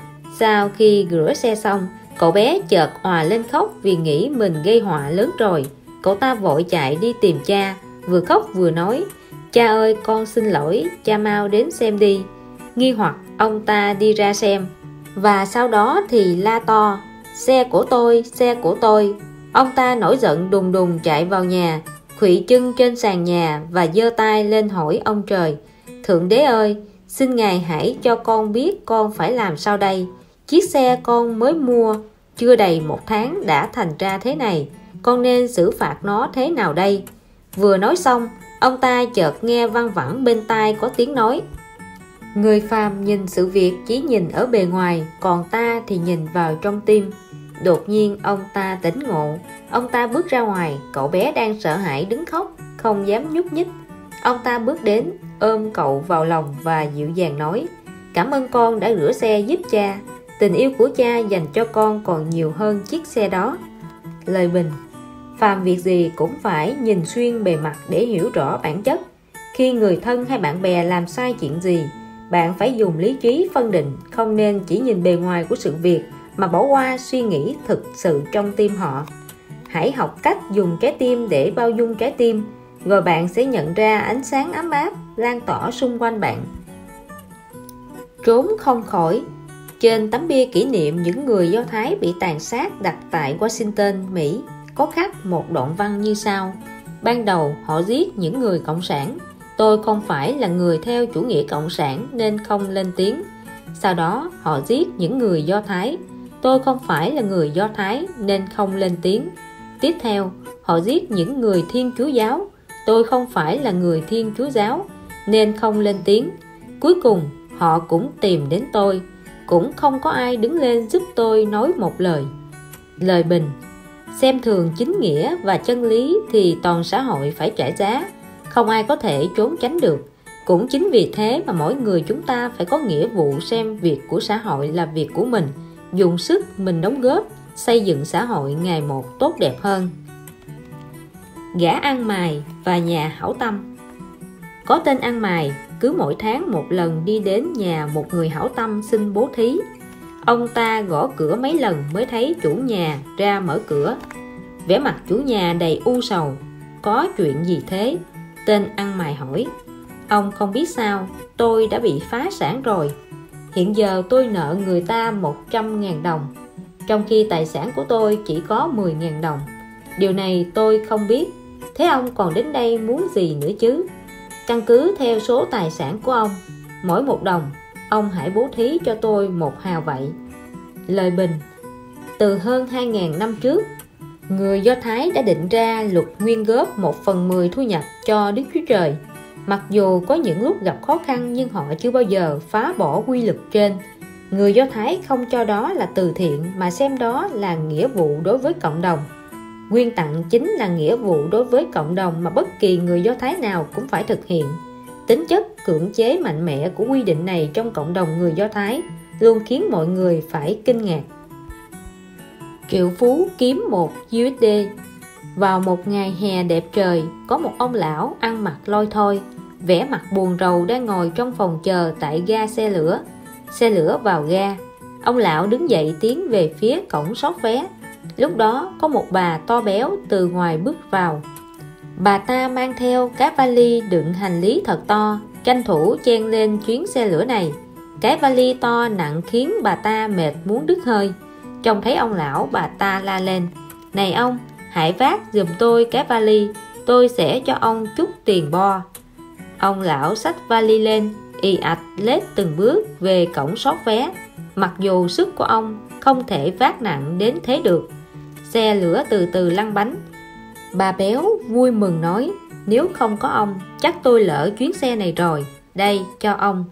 Nói xong bà ta lấy một USD ra đưa cho ông lão. Ông lão hoàn toàn không từ chối mỉm cười đưa tay nhận lấy. Lúc đó trưởng đoàn đi đến cung kính nói với ông lão chào ngài Rockefeller chào mừng ngài đi tuyến xe lửa của chúng tôi. Nếu có gì cần giúp đỡ xin ngài cứ lên tiếng. Cảm ơn, không cần đâu. Tôi chỉ vừa hoàn thành chuyến du lịch ngắn ngày, bây giờ đang quay trở lại trụ sở New York thôi. Ông lão khách sáo trả lời. Hả? Rockefeller, bà béo la to. Tôi đã được vua dầu mỏ Rockefeller sách vali với tiền bo một USD sao? Tại sao ông lại đồng ý làm thế? Bà ta vội vàng xin lỗi và đề nghị Rockefeller trả lại một USD tiền bo. Thưa bà, bà không cần phải xin lỗi bà không làm gì sai cả, Rockefeller nói. Một USD này là tôi kiếm được, vì vậy tôi phải nhận nó. Nói xong, ông bỏ tiền vào túi. Lời bình. Giao dịch mà doanh nhân do thái thích nhất chính là cuộc trao đổi mua bán mà cả hai bên đều có lợi. Ngày càng có nhiều người do thái khẳng định rằng, chỉ có kinh doanh với suy nghĩ đó thì việc kinh doanh mới phát triển tốt nhất chỉ thấy chính mình. Có một người rất hà tiện, mặc dù có nhiều tiền bạc nhưng ông ta luôn thấy buồn phiền. Vì vậy, ông ta tìm đến một thiền sư xin chỉ giáo. Thiền sư bảo trước khi giải đáp vấn đề của ông ta, thì ông ta cần phải trả lời mấy câu hỏi. Phú ông đồng ý. Thiền sư dẫn ông ta ra cửa sổ kính. Chỉ con đường bên ngoài cửa sổ và hỏi, ông nhìn thấy gì? Một đám người đang bận rộn vị thiền sư mang ra một cái gương soi, đưa đến trước mặt ông ta hỏi, bây giờ ông nhìn thấy gì? Thấy chính tôi trong gương. Thiền sư lại hỏi, gương soi và kính cửa sổ làm bằng gì? Đều làm bằng thủy tinh. Phú ông trả lời. Thiền sư lại hỏi, nó có gì khác biệt? Phú ông đáp, tấm gương có phủ lớp bạc ở một mặt, còn tấm kính cửa sổ thì không. Thiền sư bèn nói đó chính là câu trả lời mà ông tìm kiếm. Thủy tinh đơn thuần có thể cho ông nhìn thấy người khác, Còn thủy tinh có tráng bạc Thì chỉ cho ông nhìn thấy chính mình. Đôi mắt của ông đã bị tiền bạc che mờ, Chỉ thấy được bản thân mình mà không nhìn thấy những người xung quanh. Thử hỏi làm sao ông thấy vui vẻ được chứ? Lời bình, Giàu có thì tốt, Nhưng nếu không có thái độ nhìn nhận đúng đắn xem việc kiếm tiền là mục đích duy nhất của cuộc đời. Không dùng tiền bạc tạo phúc cho xã hội và người khác thì không những bạn không thấy hạnh phúc mà trái lại còn tăng thêm ưu phiền. Cho dù người Do Thái sùng bái việc kiếm tiền, nhưng đạo đức kinh doanh cao thượng của họ cũng khiến người khác phải bái phục. Đối với họ, một người chỉ biết nghĩ đến chính mình, xem mình là trung tâm của vũ trụ, thì dù giàu có đến mấy, người đó cũng chẳng có ai kết thân, thậm chí còn bị xem thường.